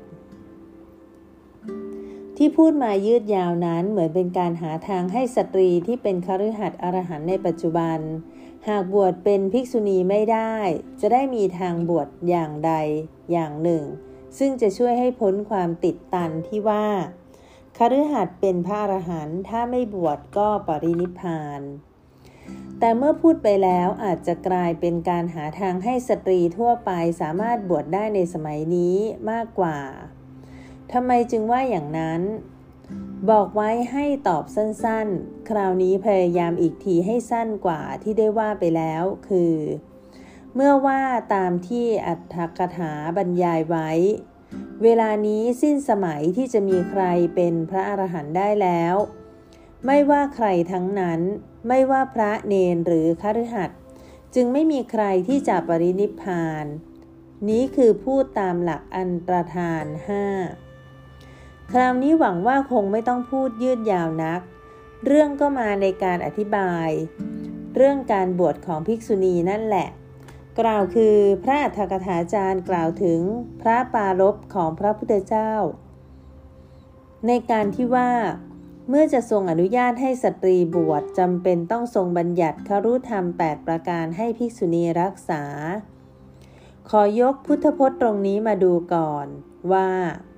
พระผู้มีพระภาคตรัสว่า ดูกระอานนท์หากสตรีจักไม่ได้ออกจากเรือนบวชเป็นบรรพชิต ในธรรมวินัยที่ตถาคตประกาศแล้ว พรหมจรรย์จักตั้งอยู่ได้นาน สัตธรรมพึงดำรงอยู่ได้หนึ่งพันปี แต่เมื่อสตรีออกจากเรือนบวชเป็นบรรพชิตธรรมวินัยที่ตถาคตประกาศแล้ว คราวนี้พรหมจรรย์จักไม่ตั้งอยู่นาน สัตธรรมจักดำรงอยู่เพียง 500 ปี ดูกระอานนท์คนทำคันกั้นสะใหญ่ไว้ก่อน เพื่อไม่ให้น้ำไหลไปเสีย แม้ฉันใด เราบัญญัติคารุธรรม 8 ประการแก่ภิกษุณีเพื่อไม่ให้ล่วงละเมิดตลอดชีวิต ฉันนั้นเหมือนกัน พระธกถาจารย์อธิบายความตอนนี้ว่า ถ้าพระพุทธเจ้าไม่ได้ทรงวางคารุธรรมไว้ พอสตรีบวชสัตธรรมที่จะคงอยู่พันปีก็จะดำรงอยู่เพียง 500 ปี แต่เมื่อทรงบัญญัติคารุธรรมไว้ให้แล้ว สัตธรรมก็จะคงอยู่ ได้ครบ 1,000 ปีเหมือนเดิม ทีนี้ที่ว่าสัตธรรมจะคงอยู่ 1,000 ปีนั้นหมายความว่า ยังมีพระอรหันต์ที่บรรลุปฏิสัมพิทา ในวงเล็บ คือยังมีผู้บรรลุธรรมได้ในระดับที่เต็มบริบูรณ์ ต่อจากนั้นไปในพันปีที่สองจะมีพระอรหันต์เพียงที่เป็นสุขวิปัสสกะ ในวงเล็บไม่มีคุณสมบัติหรือความสามารถพิเศษ ต่อไปในพันปีที่สามจะมีผู้บรรลุธรรมอย่างสูงเพียงชั้นอนาคามี จากนั้นในพันปีที่สี่จะมีผู้บรรลุธรรมอย่างสูงเพียงชั้นสกทาคามี สุดท้ายในพันปีที่ห้าผู้บรรลุธรรมจะมีแค่ชั้นพระโสดาบัน แล้วท่านก็สรุปว่า ปฏิเวสสัตธรรมจะดำรงอยู่ได้ห้าพันปีอย่างนี้ เมื่อว่าตามหลักอันตรธานห้าในข้อปฏิเวทอันตรธานนี้ จึงเป็นอันว่า หลังพศ 2000 แล้ว บุคคลบรรลุธรรมได้อย่างสูงสุด เพียงเป็นพระริยะชั้นอนาคามีเท่านั้น และพระก็ตาม อุบาสกอุบาสิกาก็ตาม ก็เป็นได้เท่ากัน ในวงเล็บ ในแง่นี้บวชหรือไม่บวชก็ไม่ต่างกัน เมื่อพระอรหันต์ไม่มีแล้วก็ไม่ต้องห่วงต่อคติที่ว่า คฤหัสถ์เป็นพระอรหันต์บวชวันนั้น หรือไม่ก็ปรินิพาน อย่างไรก็ตามอัธกถาต่างคำพีต่างแห่ง มีมติที่แย้งกันบ้าง อย่างบางแห่ง ซึ่งอธิบายเรื่องอื่น แต่โยงมาถึงเรื่องอันตรธานนี้บอกว่า อยู่ด้วยพระอรหันต์บรรลุบรรลุปฏิสัมพิทาหนึ่งพันปี พระอรหันต์ทรงอภิญญาหกหนึ่งพันปี พระอรหันต์ทรงวิชาสามหนึ่งพันปี พระอรหันต์สุขาวิปัสสกะหนึ่งพันปี และอยู่ด้วยปาติโมกหนึ่งพันปี เป็นอันจบ ถ้าว่าตามมติหลังนี้ พระอรหันต์ก็ยังมีได้ แต่มติใหญ่ที่เป็นหลักก็คืออย่างแรกที่ว่า บัดนี้ไม่มีใครบรรลุอรหัตผลแล้ว แต่ไม่ว่าจะเป็นไปตามมติอย่างไหนก็ถือว่าได้พูดคลุมถึงทั้งหมดแล้ว การตอบคำถามข้อนี้จึงถึงโอกาสที่จะจบลง จบตอน 3 ตอบคำถามแถม